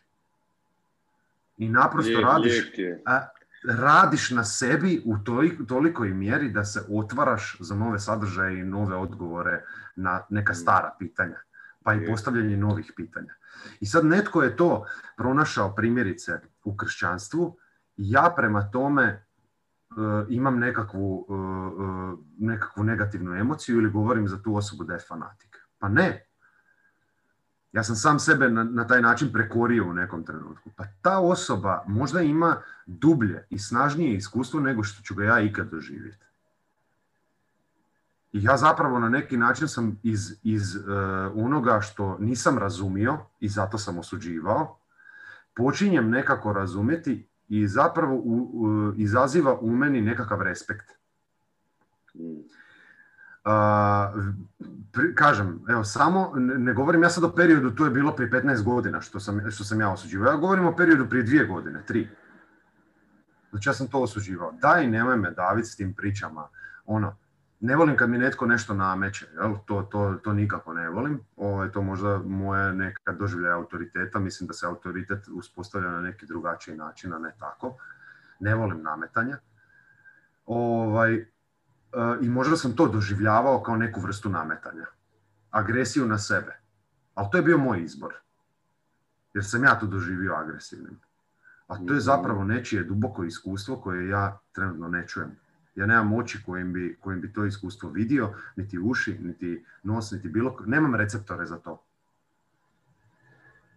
E, o tome se radi. I kad pričamo o nekoj mudrosti, opet te vraćam na tvoje pitanje. Na taj način, to su neka iskustva koja idu s onu stranu iskustva. To su neka metafizički momenti. Mm. Neke neki poziv e, e, e, našeg bića prema nekom višem biću, prema, nazovimo to svemir, nazovimo to Bog sa velikim B, nazovimo to Bog sa malim B, ili ne znam kako god hoćeš, nazovimo to Aristotel s malim A, svejedno je. Ti ljudi, ti filozofi o kojima smo razgovarali, u Platonu i Aristotelu, ti možeš pronaći jednako ono što ti pruža Biblija. Možeš pronaći odgovore na sva svoja pitanja koje ćete moriti tijekom tvojeg životnog vijeka. Što je sa smrću, što je sa životom, kako trebam živjeti, što trebam misliti, što trebam znati, sve nude. Sve nude. Kako se odvija politika, kako se odvija ekonomija, kakav trebaš biti prema svojim ukućanima, naravno to je neko prijašnje doba, jel? Ovaj, odnos pre, robove su imali slične stvari, jel? tako da ovaj, nije baš do kraja primjenjivo za danas, ali ovaj, što želim reći? znači, ti ljudi nude ono što nudi Biblija. I nije čudno, nije čudno uopće da, su, eh, da se kršćanska, eh, čitav srednji vijek se zapravo pokušavalo kristijanizirati antičke autore. Znači, pokrštavalo se. Crkva je, crkva je vrlo dobro prepoznala eh, kvalitetu i utjecaj koji ostvaruju Platonova i Aristotelova misao i pokušali su prvo preko Platona, kristijanizacijom Platona, jer je lakše poistovjetiti neke segmente Platonovog nauka sa kršćanstvom nego što je to Aristotelove, ali to je bila tendencija. Oni, najdulji period u ljudskoj povijesti, ljudskoj povijesti, ne govorimo o povijesti ono generalno, jel, povijest, ukoliko je povijest, onda je ljudska povijest, povijest, naša povijest, ajmo tako reći. I najdulji period, to je srednji vijek. Čitav srednji vijek su ljudi se trudili pokrstiti i prispodobiti širem puku Aristotela i Platona. I to nije slučajno. Znači, to govori o, o, tom, o, to, tom uticaju i toj veličini tih ljudi. Jel?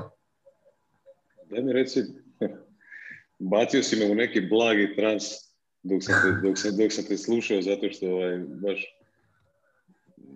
malo sam se ovaj, kroz, kroz, kroz ovaj svoj pretirani fokus na, na, na biznis ovaj, odmaknio od filozofije koja je moja velika ljubav isto i ljubav prema mudrosti. Jel? mm I bilo je jako ovaj, lijepo i zanimljivo to slušati, ono tako unpackaš vrlo nekakve interesantne stvari meni, nadam se da, da je publici. Uh, kak, za, zašto misliš zašto misliš da je, da je kako je moguće da, da, da jedna osoba koja je živjela, sad ti ćeš bolje staviti na vremensku ljestvicu kad je Aristotel i Platon, kad su oni živjeli, kako je moguće da produciraju misli i ideje te kvalitete u odnosu na ono što, što recimo čovjek je u mogućnosti producirati danas? Mislim da je to, ne radi se tu o, nekoj, e, o nekim izabranim ljudima, ono, ne, ne radi se o tome, nego mislim da, je to, da su to upravo ovi ljudi i takvi ljudi koje e, si među ostalim i ti u, svoje, u svojem nazivu svoje emisije pokušao detektirati. Znači ti si rekao da je i naziv tvoje emisije dolazi da je, da je ovaj, e, dvojak, jel? da je lud s jedne strane i da je ono life of our dreams s druge strane. Jel?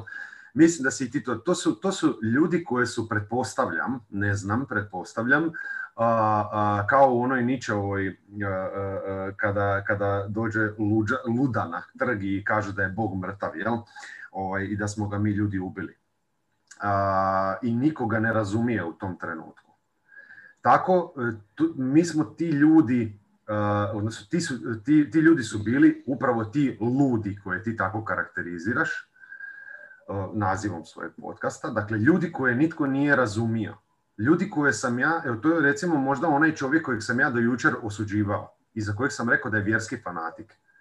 To je osoba koja ima neki, opet se vraćam na svoju rečenicu o, mudrosti davno, koja je bila sad već davno u intervju, a to je da su to dublji uvidi. Dakle, ili, e, samo drugačiji možda. Pa ja mislim da su, da su dublji. Ja mislim da su to, da je to, uh, recimo, Platon i Aristotel su, su davali jako, jako velik značaj ono što mi nazivamo danas gubljenje vremena ili, ili slobodno vrijeme, kako se to jako voli, slobodno vrijeme. Zna, to, kad kaže neko, to je opet se vraćam na one jezične momente, kad kaže neko da je neko vrijeme slobodno, to znači da je ovo drugo vrijeme neslobodno. Znači da si ti na poslu osoba koja je neslobodna. Jel? E, ti si u bilo gdje, ali ovo je moje slobodno vrijeme. E recimo Grci su imali puno zanimljiviju e, poimanje toga, pa su oni rekli da se to zove skole e, ili dokolica. Skole, vjerojatno čuješ, naravno svatko čuje, da je to u korinu riječi onoga što kasnije nazivamo školom. Dokolica ili to slobodno vrijeme danas nazvano, to nije jedno te isto. E, danas bi to narod, možda netko, neko ovako ovaj, neupućen, bi nazvao to dangubom. Ali zapravo se tu radi o kontemplaciji. Tu se radi o usavršavanju vlastitih vrlina. O radu na sebi o kojem ti pričaš. O nekom self-improvementu. O promišljenju o vlastitom djelovanju. O promišljenju o smislu života o, e, razumiješ me? To je, to je ono što su oni visoko cijenili.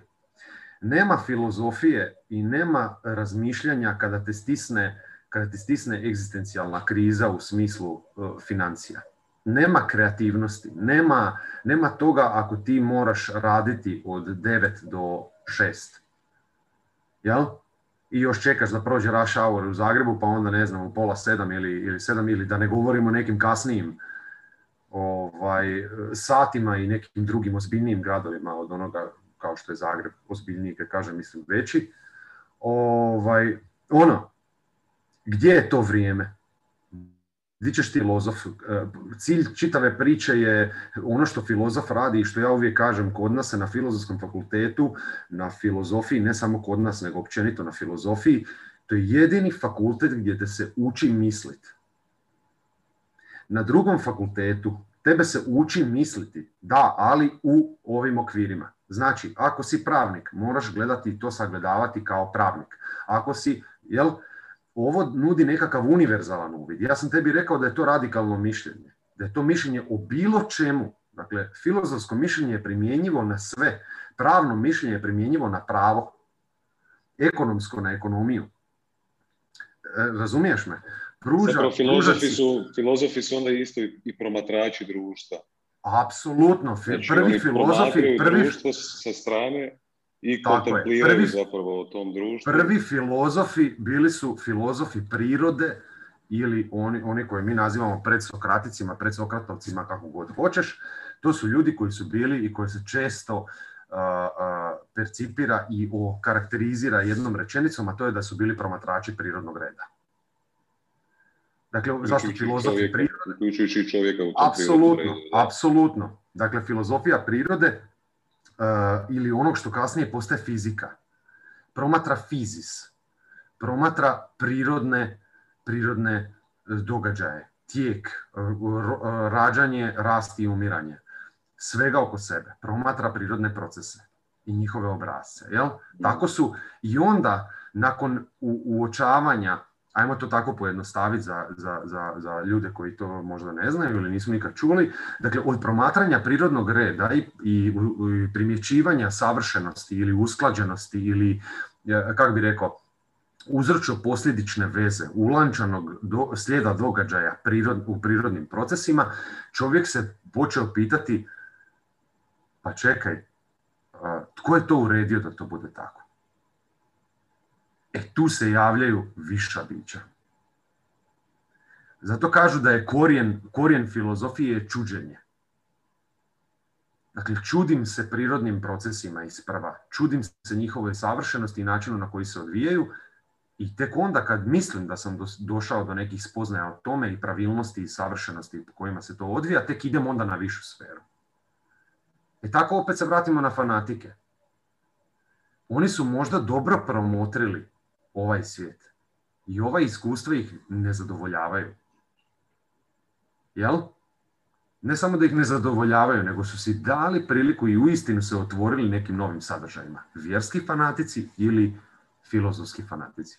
Sasvim, sasvim ili fanatici bilo koje vrste, jel?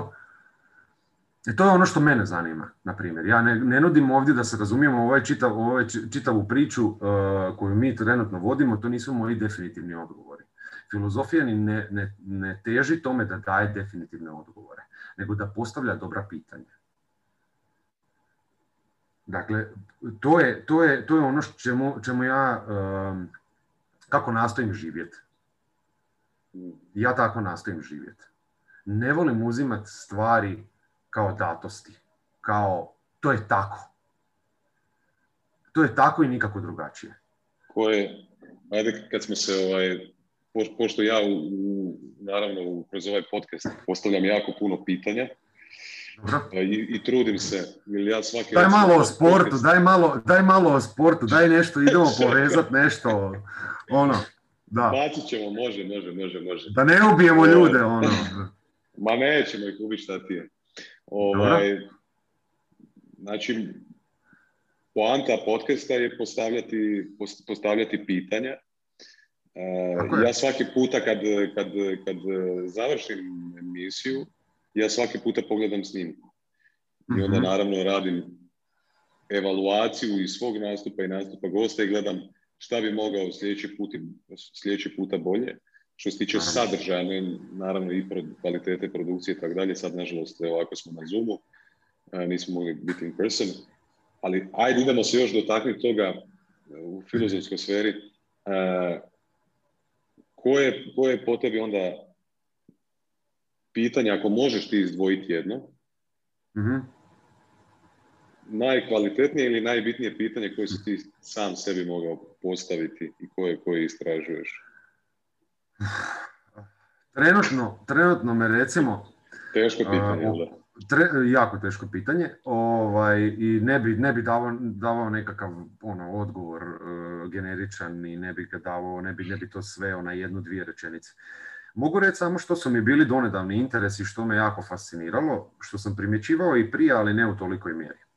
Recimo, mene fascinira raznovrsnost ljudskog mišljenja i ljudskih svjetonazora, uvjerenja, vrijednosti koje se rađaju i koje su se rađale tijekom povijesti na različitim, različitim dijelovima svijeta, koji međusobno nisu komunicirali.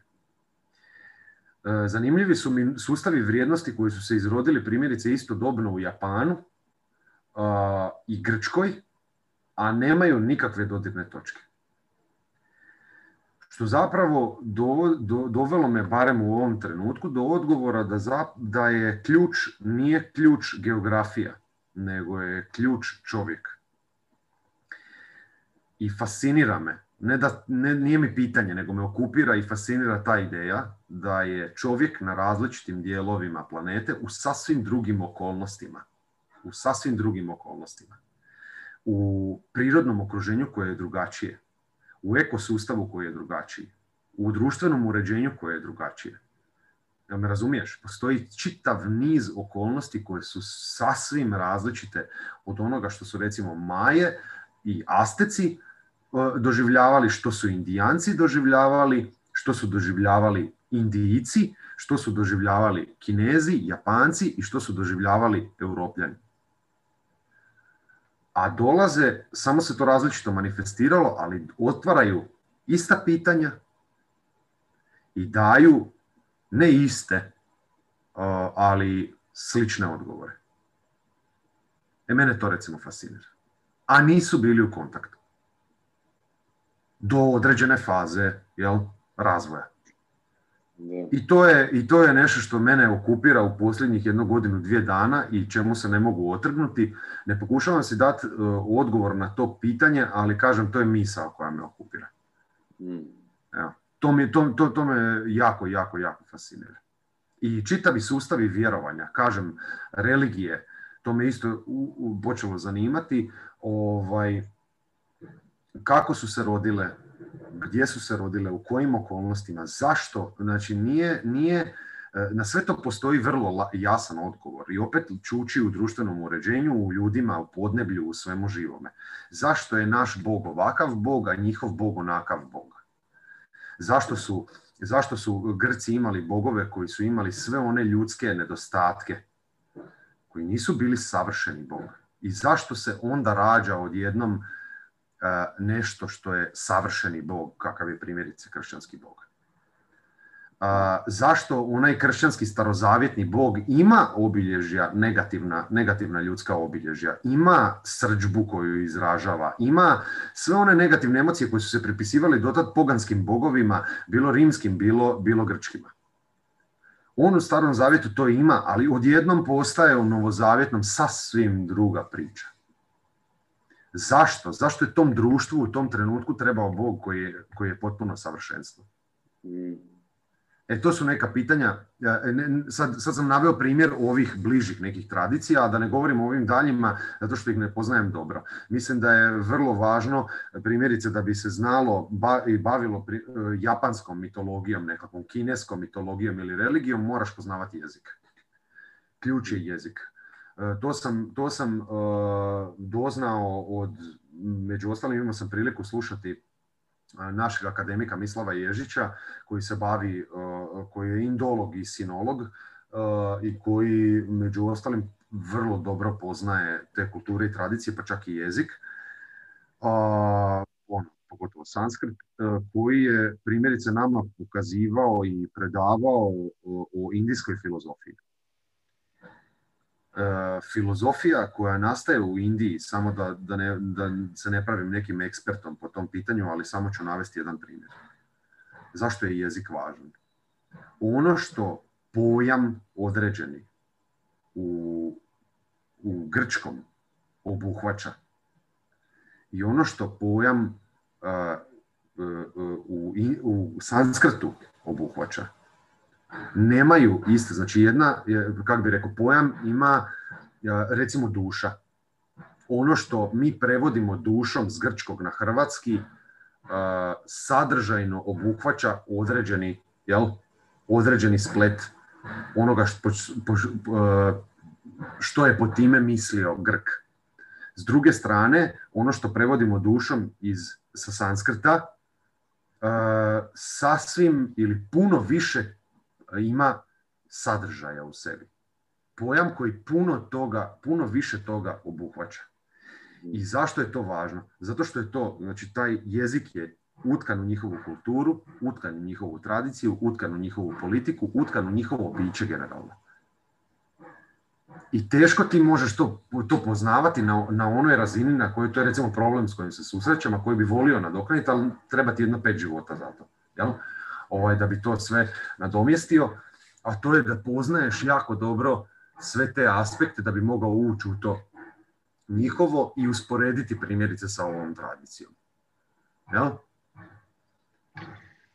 Eto. Ajde, ajde, kako se sam rekao, idemo za, zatvoriti ovaj, ovaj, ovaj dio priče sa zadnjim pitanjem koji se odnosi na to kako praktično primijeniti u životu sve ovo što ovaj, čovjek može, može dobiti kroz konzumiranje e, filozofskih e, ideja, rasprava i tako dalje. Kako to ja, ja bi ti... kako praktično to primijeniti recimo u životu? Znači ovako, uh, trudit ću se biti vrlo kratak. praktična primjena, naj, najčešće filozofiju karakteriziraju kao pukim, teore, pukim teoretiziranjem koje nema ništa i ne donosi nikakav benefit u praksi. Često ljudi imaju tu tu, u toj su zabludi. Zato tebi kažu nemoj filozofirati ili ne znam, ne znam što sve ne, ili meni.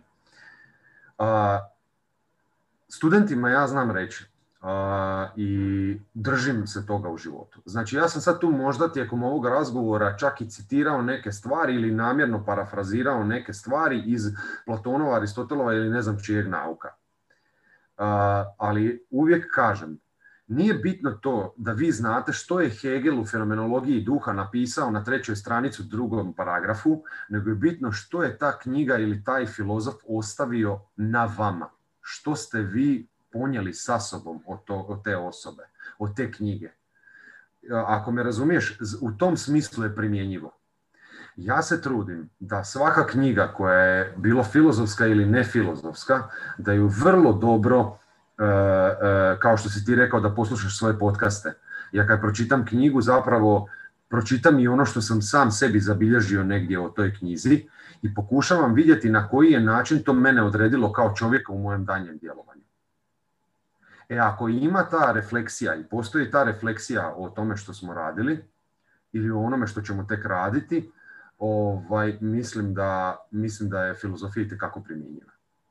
Znači, ako o tome promišljamo i, i e, pokušavamo uh, upiti dio sadržaja koji na bilo koji način ga, ga ono, uzeli sebi. Trebamo pristupiti, dopustiti pristup tim sadržajima sebi i primjenjivati ih u život. U konačnici sve ono što mi konzumiramo na bilo koje načine, bilo od čovjeka jedan na jedan, bilo kroz knjigu, bilo kroz nekakav drugi medij, zapravo uvelike utječe na naše razmišljanje i na naše svjetonazor, na naše stavove, uvjerenja i tako dalje i onda u konačnici i na našu akciju, na naše djelovanje. Apsolutno, apsolutno. To je, to je, to je, nekakav red. To je nekakav red, naravno. Sve, sve će se to vidjeti u tvom stavu i u tvom djelovanju kasnije. Sve to što si ti konzumirao i sav taj tvoj, tvoj odgovor i reakcija na, na to što si pročitao ili konzumirao ovaj, će se vidjeti u tvom ponašanju. Mislim da, mislim da da, uh, hoće ukoliko postoji o tome refleksija. Znači, ukoliko si daš vrijeme da ono što pročitaš da to i doživiš. Ne ono, čitaš Huckleberry Fina pa pokušaš sve doživjeti što je on doživio. Ne, ne na taj način, naravno. Jel? Znači, pokušavaš uh, uh, pounutriti, da tako kažem, sadržaj koji si pročitao. I daš si vremena da to, da to provariš intelektualno. I onda će to ostaviti nekakav trag. Da, ono, evo, to je to. Ajde malo, malo da, se, da, se, da se bacimo na, nekakve tvoje uh, rutine. Recimo, jedan, jedan bitan dio tvog života je isto jiu-jitsu. Ovaj, koliko dugo, dugo ta traje priča, uh, šta ti pronalaziš u tome, šta, šta tebi ta vještina ovaj, recimo, recimo daje? Ono što, e, meni je to fenomenalno zato što ljudi misle e, i često ljudi misle da su te dvije stvari, kad pričamo sad o filozofiji ranije i pričamo o borilačkom sportu, da je to nešto što je međusobno e, nepovezivo. To je prva stvar. To je, mislim da je to najveća zabluda kod ljudi koji misle da je jedno poistovjećuju s agresijom, drugo poistovjećuju s nekim uzvišenim bavljenjem, ne znam čime, pa sad tu postoji jedan veliki raskorak. Mhm. Ono što e, jiu-jitsu i priča ovaj, sa jiu-jitsom je počela za mene prije gotovo četiri godine. Evo, ovo traje četvrta godina. Ovaj, gdje sam zapravo, htio sam ja to i negdje to čučalo u meni e, e, prije, samo što sam, recimo, bio sam, prije sam boksao nešto kratko, bavio sam se veslanjem i vaterpolom i ne znam čime sve ne.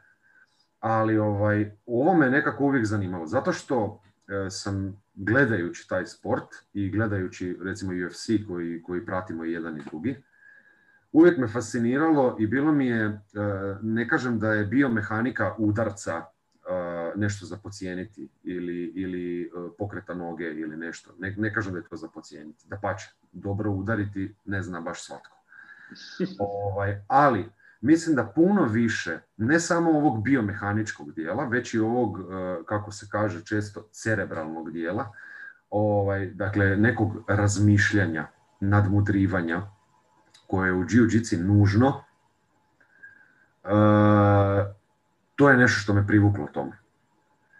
Znači, moram isto tako reći i sam sebe iskritizirati. Kad sam došao na tu istu jiu-jitsu za koju sam mislio ovo što sam rekao, bio sam dečko koji je tada četvrtu godinu trenirao crossfit, ajmo tako reći. Jel? ne u ovom smislu sad profesionalno i ne znam što sve ne, nego kao to je krenulo rekreativno, ali kako kažu obično treneri, kažu ono što radiš više od dva puta tjedno, to više nije rekreacija. Znači, već u, prelazi kad radiš tri i više puta tjedno, to više nije rekreativno treniranje bilo čega. I u tom trenutku recimo sam, da čisto da stavim u kontekst, znači četiri godine sam proveo u pet treninga tjedno crossfita, funkcionalnog treninga, kako god hoćeš. Ja se uvijek zafrkavam da ako postoji funkcionalni trening, da treba biti disfunkcionalni jedan. Evo, da drži tipa bračni par koji se svađa ili predrastavu. Ovaj, ali uglavnom, e, da se vratim na priču, znači četiri godine takvog treninga, znači uzmeš giriju, dižeš, uzmeš evo, šipka, dižeš se i slične stvari i dolazim ja na jiu I onda shvatiš koliko si zapravo malen, koliko nemaš pojma, koliko tijelo i kako tijelo funkcionira, a misliš da sve znaš. Misliš da znaš koja, znaš koja suplementacija za šta treba, šta potiče, šta ovako, šta onako, koliko, kako ćeš dobiti veću količinu ponavljanja, kako ćeš dobiti veći opseg pokreta i slične stvari, to te kao zanima. I sad si ti tu nešto došao do neke forme i onda dođeš na jiu-jitsu i shvatiš da formu nemaš. I ja sam došao kao ono mali buldožer, ovaj, koji je tamo htio i mislio da tu zapravo iz neznanja, da tu zapravo sila može dosta igrati ulogu i može, apsolutno, i dan danas to tvrdim, može, ovaj, ali da tu ima puno lejera i puno levela koje treba dosegnuti. I da je to jedno putovanje koje mene zapravo privuklo na nekoj intimnoj razini i to što ja težim konstantno biti i ambiciozan i usavršavati se. I taj neki, taj neki ranking sistem je nešto što je mene privuklo. Znači ti ako si boksač, ti imaš rukavice od XY unci, ovisno u kojoj se i za što se, za što se služe, za nekakav sparing ili nešto. Imaš to i imaš rukavice trenirati godinu ili pet godina. A ovdje postoji vrlo jasan ranking i zna se otprilike kad te vidim obučenog, znam točno šta i kako. Kao ono, to ima e, fotografija često koja se koristi kad vidiš onako e, životinje u, prirodu, u prirodi koje su obojane određenim bojama ne bili uplašile svoje, zastrašile svoje protivnike, upozorili ih na otrov. Jel? Pa tako i ovo. Znači ti kad vidiš boju pojasa, znaš s čim imaš posla. I izaziva automatski respekt Dakle, to, to je nešto što naučite prije svega poniznosti koju nisam imao. Dakle, misliš, uh, onaj, dio koji nisam imao i bio sam na ponizan u odnosu prema nekim ljudima koji su uh, imali u neku, neku ruku autoritet, uh, bilo intelektualni, bilo ovakav, bilo onakav, jel, nešto što sam doživljavao autoritetima. Ali ovdje, ovo, ovo me naučilo svakom čovjeku dati respekt i da ga svako zaslužuje. I to je ono, to su, to su ogromni benefiti. To, to ti radi o veliki zaokret u životu i mislim da je to meni, meni jako pomoglo. Uh, to je neka vrsta psihoterapije. Uh, to je neka vrsta meditacije. Uh, jer ono, svaka meditativna tehnika zahtjeva od tebe fokus. Fokus na dah, fokus na nešto, fokus na križ, fokus na bilo što. Ovo traži fokus na trenutak, ovo traži fokus na sebe, na svoje sposobnosti i na protivnika. I ti ne možeš misliti ni o čem drugom. I ako ti ne možeš misliti ni o čem drugom sat i pol vremena koliko traje to, i još imaš onaj moment gdje se doista boriš za vlastiti život. E, e, bez obzira što se radi se o sparingu nekakvom, ali boriš se. Znači, netko ti doveden si u, taj, u to stanje da se boriš za sebe i netko ti, u ostalom to nije malo, malo je poremećeno u startu ideja čitava, ovaj, mi se zapravo bavimo na metodama ubijanja ljudi i odvajanja udova. Mislim, kako bi rekao, ima nešto ono eh, inherentno pomaknuto u toj čitavoj priči, jel? Ali evo, kažem, naučilo me takvim stvarima da, ono, da ne znam, ne, to je neprocjenjivo iskustvo. Ljudi, ne znam, to, to onak, danas je BJJ postao super popularan, mega popularan.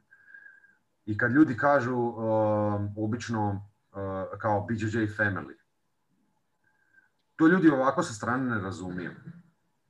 I, I svi to govore kao da je nekakva ono frazetina, sad nabacujemo se tu kao mi smo neki BJJ family nešto.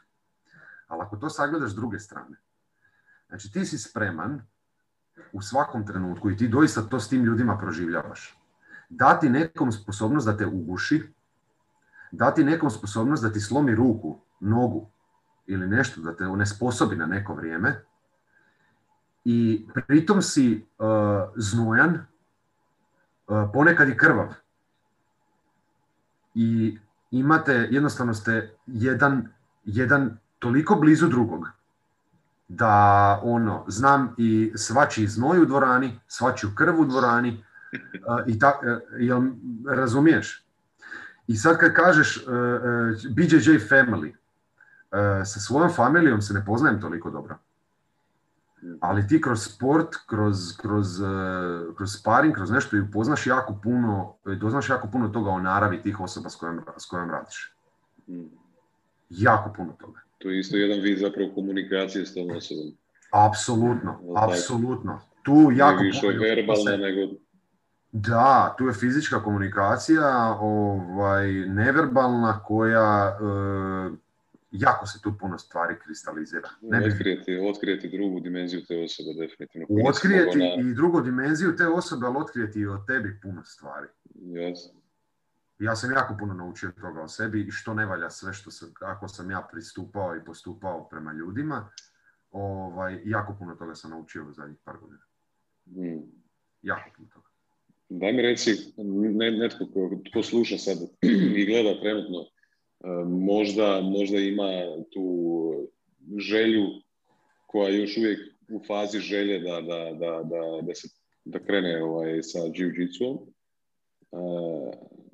a možda ima nekakav, nekakvu barijeru, nekakvog straha ili tako nečega da, da bi se upustio tako nešto. E, šta bi ti poručio toj osobi? Koliko je, koliko je to sigur, koliko se radi u sigurnoj okolini, e, koliko je bitno, bitan naravno recimo i taj e, voditelj te, te cijele, cijele grupe, trener i, tak, i tako dalje. Da, ovako, prije svega moram pohvaliti svoje trenere i čitav klub Tatami, znači za ambijent prije svega. Znači, raspoloženje, e, znanje, prisnost, bliskost, povezanost međusobna, e, to je nešto što, čega u našem klubu ne nedostaje, definitivno. Malte ne imamo za izvoze. E, to je prva stvar. Druga stvar, jedna od glavnih opet zabluda šire populacije je da je tu riječ o nekakvom sportu na kojem će se oni jako ozlijediti, doći do nekakvih dugoročnih oštećenja i slično. I taj strah je apsolutno opravdan, općenito. Jel? Strahuje čovjek da ne slomi mu neku nogu, ruku ili nešto tako. Jel? To, tako, to tako doživi prije. Ali u trenutku kad, i to je poticaj svima onima koji to možda nemaju hrabrosti učiniti, odvažiti se na taj korak da se priključe, E, ja vam mogu reći, dakle za ovaj čitav period, da sam ja puno više bio puta ozlijeđen u svim drugim sportovima koji nisu borilački nego što sam bio u, u jiu ove četiri godine. Naravno da tu ima, to je kontaktni sport, naravno da postoji, da postoji ne znam, bolova u grlu kad, kad radiš neka gušenja, e, naravno da kad, naravno moraš dati da ti netko, da se neka tehnika pokaže i na tebi jel? Pa onda sa sparing partnerom to izvodite jedan na drugome. možeš imati takve nekakve minorne bolove, ali ja ozljedu neku koja bi me onesposobila, nisam imao. I to, tu povezanost koja se, koja se dogodi u dobrom ambijentu, u dobrim klubovima, evo to mogu reći da je naš definitivno, jer imamo i dosta članova, to potvrđuje, to potvrđuje ovaj, već ta činjenica, a i to da članovi ostaje. O tome se radi. Mislim da je to bolji pokazatelj nego to što dolaze. Jako puno ljudi može procirkulirati, ali na kraju ne ostati. Kod nas mm. ostaju. Prepoznaju taj, taj, taj, e, taj moment. Evo. Ono. veliki dio našeg, našeg razgovora smo e, posvetili bili filozofiji na nečiju sreću, na nečiju žalost. Ovaj, možda sam i ja bio egoističan pa sam ovaj, nekako išao u smjeru u kojem, kojem ja osobno ovaj, Jesi sam, sam htio ići, ali jako puno sam naučio od, od tebe iz, iz, iz, iz tog svijeta ovaj, kroz to tvoje uh, djelovanje filozofskog kao, kao doktora filozofije. Uh, ono što je, što je isto, isto naravno bitno ovaj, u tvom životu je i ovaj jiu-jitsu i druge neke stvari. Još bi za kraj samo temu jednu pokrio, a evo vjerujem, vjerujem da ćemo imati prilike ponovno razgovarati, da to, da to neće ostati samo na jednom intervjuu, zato što ima, ima se tu još puno toga za istraživati s tobom. E, za kraj bi još samo prošao jedan tvoj interes, a molit ćemo onda u sljedećim epizodama imati možda prilike više to ovaj, un, unpackat, je kinologija. E, mhm. Pa možeš, možeš reći recimo prosječno, prosječno osobi koja nije se susrela s tim, ja recimo na, na prvu kad sam čuo kinologiju nisam odmah znao ovaj, o čemu se radi. Naravno uzmeš Google pa, pa istražiš onda vidiš. Pa doznaš da, je, da, da se radi o psima. Da se psima, da. Da, ovaj, da. E, to je jedan od mojih interesa koji se rodio jako rano u životu. Ja sam odrastao u obitelji, moji roditelji su uh, imali tada, kad, u trenutku kad se ja rodio, već godinu i pol starog irskog vučekrta, ko, uz kojeg sam ja prohodao. Dakle, doslovce prohodao, znači držeći za ru, uh, rukom, stavio sam ruku na, na leđa uh, tadašnjeg psa Saba i uz njega sam napravio prve korake. Dakle, kako bi rekao, kinologija je jednostavno nešto s čime sam ja odrastao, rodio se i odrastao ovaj, i do dana današnjeg se nisam od toga razdvojio. Um, prvi pas, uh, taj je ostavio onako jako dubok trag na čitavu moju obitelj. Znači, trenutak u kojem smo mi njega izgubili 2002. godine je nešto što je bilo uh, prestrašno. Mislim da je čak bila prva, prva 2001. godine. To je bilo nešto što je bilo prestrašno i od čega smo, je moja obitelj, ono, ja se sjećam jednog trenutka gdje smo mi sjedili i plakali ono, svi skupa u dnevnom boravku radi tog što smo njega izgubili. I nekako uh, tri godine nakon, 2004. godine, ja sam odlučio uh, da bih ja ponovno Irca, moji roditelji se nisu, nisu htjeli pri, priuštiti tu tragediju, ovaj, naravno kad nabaviš psa očekuješ da ćeš ga u nekom momentu izgubiti. I 2004. godine ja, dakle sa svojih 13 godina, inzistiram na tome da nabavimo Irca. I tako se priča zakotrljala. Nabavili smo psa iz Češke, potom godinu dana nakon smo nabavili uh, psa iz Moskve, Um, ja sam poprilično fanatično pristupio toj čitavoj priči, radi toga što u kinologiji ono, um, postoji jako puno, jako puno tog fanatizma. To je neka vrsta ljubavi uh, prema tim životinjama do te razine da misli, misli svako za sebe da može spasiti ili doprinijeti, barem onaj koji je povoljan fanatik koji može pridonijeti opstanku određene, određene vrste, jel, određene pasmine. Pa tako sam ja htio dati na neki način svoj obol tome. Da produciramo zdrave pse, dugovječne pse, pse koji pritom još lijepo izgledaju i koji mogu se i pokazati na nekoj ozbiljnijoj izložbi. I vjerovali ili ne, ovaj, vrlo brzo sam se ja uputio u valjda sve rodoslovne, rodoslovne linije u čitavoj Europi i svijetu. Dakle, rodovnike, najjače uzgajivačnice, e, familije, rodbine, sve živo i neživo. Tko s kime se kada križao i tako dalje. I masu tih pasa sam i viđao po izložbama uživo. I nekako sam prema svojim e, afinitetima, sklonostima i kako sam mislio da taj pas treba izgledati, zapravo inicirao nabavku novih pasa i u jednom trenutku sam se našao sa šest odraslih uh, irskih vučih hrtova. Uh, dakle, psi koji su... Šest. Muži... Da, šest komada koji su ovaj najmlađi, tada je, čisto da stavimo neku perspektivu, sa 17 mjeseci imao 95 cm u grebenu, dakle u ovom dijelu ispod vrata. 95 cm sa 17 mjeseci i još sad tu dolazi naravno vrat i glava i koji je bio onako iznimno dugačak ovaj, primjerak i ono iz jedne vrlo, vrlo respektabilne uzgajivačnice. Uh, I tu se nekako priča uh, već dosegnula svoj vrhunac. Imao sam dva, uh, napravili smo dvije neke kombinacije legala, i treću smo napravili, međutim bezuspješno. Išli smo po izložbama, ostvarivali smo rezultate na europskim i svjetskim izložbama kao vrlo mlada uzgivačnica. Kao uzgivačnica koju sam ja kao klinac započeo, istraživao, čitao knjige o pasmini, uputio se u čudesa. Ovaj, zbilja i, i, i rezultiralo je, kažem, jako brzo vrlo, vrlo velikim uspjesima. I onda se dogodilo to da sam ja počeo se baviti filozofijom ovaj, intenzivnije i onda je došla ta neka treća, četvrta godina fakulteta kad sam ja shvatio da, da je tu moment da se ja akademski usavršim do kraja, a da zapostavim to, odnosno da ukoliko se želim usavršavati u tome, ne mogu posvetiti adekvatnu pozornost tim životinjama i za mene je to bio najodgovorniji trenutak koji sam i potez koji sam mogao napraviti, a to je da odustanem od toga na neko vrijeme, a za dobrobit tih životinja. Jel? I sad u proteklih četiri godine imam jednog škotskog jelenjeg hrta koji dulje živi, koji, pasmina koja dulje živi, koja je izvornija, koji, koji je bio isprva zamišljen kao kućni ljubimac isključivo to, moja, moja nekakva, zove se Conor.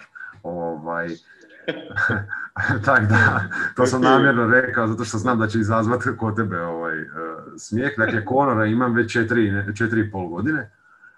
Um, I onda sam u međuvremenu, moja buduća supruga i ja smo prošle godine nabavili, nabavili irskog hrta napokon na našu zajedničku želju, a mhm. koje je zapravo moj, potomak mojih pasa koje sam ja prije uzgojio i dovezli smo iz Kelna prošle godine u desetom mjesecu i evo sad imamo jednu o, mladu kujicu Irca koja će, nadam se, na godinu ili za godinu i pol dana imati ponovno leglo i da oživimo uzgajivačnicu off Celtic Pride ili off Celtic Pride, kako ko voli. E, I da će ova naša kujica koja se zove Valhalla biti nešto što će ovaj, ponovno vratiti mene u taj svijet onako jednako e, intenzivno, jednako gorljivo da ću nastaviti dalje uzgajati i istraživati te pse. Evo, to je, to je neka priča. Kako sam rekao na, na početku intervjua, ili možda čak i razgovora, ako ćemo tako izlirati, ovaj, e, kad pomislim na tebe, pomislim na, na, na jednu jako eklektičnu osobu ovaj, koja ima jako puno interesa, ali evo koja, koja barem par tih interesa od njih puno nekako stvarno ovaj, može i, i zastupiti u svom uh, životu ono, svakodnevno, uh, kao što je jiu kao što je kinologija, kao što je uh, tvoj rad sa, sa, na fakultetu i sa, sa filozofijom i tako dalje. Sigurno ima tu još jako puno nekakvih drugih stvari i sad kada bi ja kao antropolog ili ne znam, kao filozof promatrao tebe sa strane, da bi e, moj zaključak bio da, da se radi o jednom vrlo bogatom ovaj, životu, ovo se jako puno istraživanja e,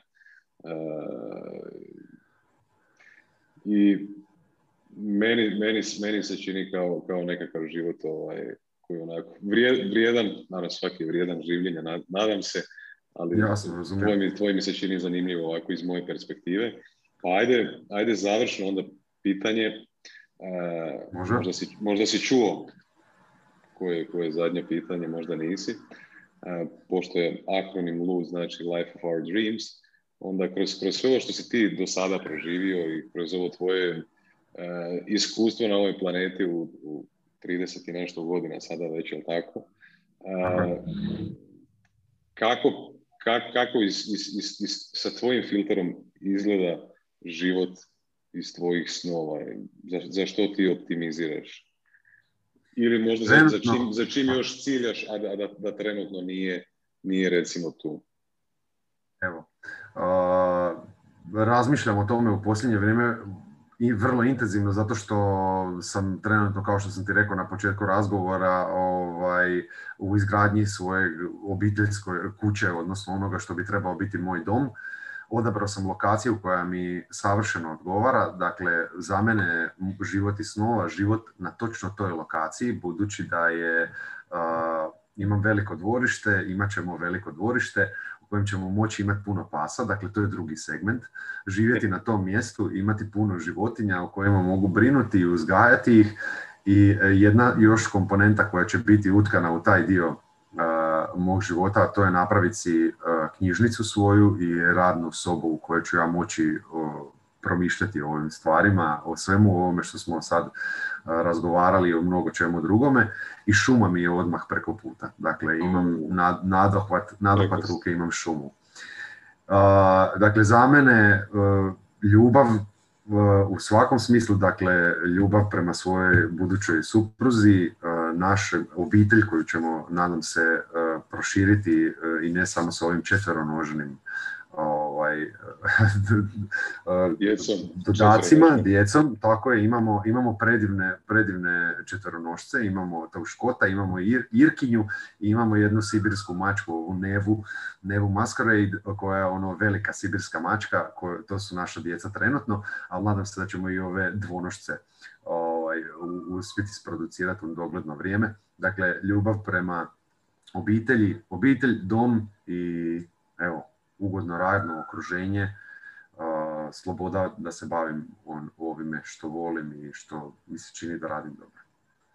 to, je, to je za mene idealan. Evo, pokušavam ostvariti svaki od tih segmenata sustavno, polako i dosljedno i mislim da sam na jako dobrom putu. Nadam se da ću, da ću to već naredne godine, da, će, da bi se moglo već sve to ostvariti. A u nekoj kasnijoj dobi, to ću samo kao dodatak, u nekoj kasnijoj dobi sanjarim o maloj kućici daleko od grada sa jednim vinogradom i sa puno pasa koji će, dok ja budem išao i pomno obrezivao lozu, ovaj, koji će me pratiti pritom. Evo, to bi bio moj savršen završetak života. Evo. Evo, ja, ja, ti, ja ti želim da, da sve, sve što si sam sebi poželio da, da ti se da ti se i ostvari. A nekako ovaj, poznavajući tebe sa karakteristikama ovaj, koje, koje, koje ti imaš, ne sumnjam da se to neće ostvariti. Što si ti rekao, sustavno, sustavno, ovaj, brick by brick. Dosljedno, da. Do, da, doći, da. doći će to definitivno. To je zasebna, zasebna tema, ali to je nešto što ja, što ja zagovaram, a vidio sam da i drugi tvoji gosti zagovaraju.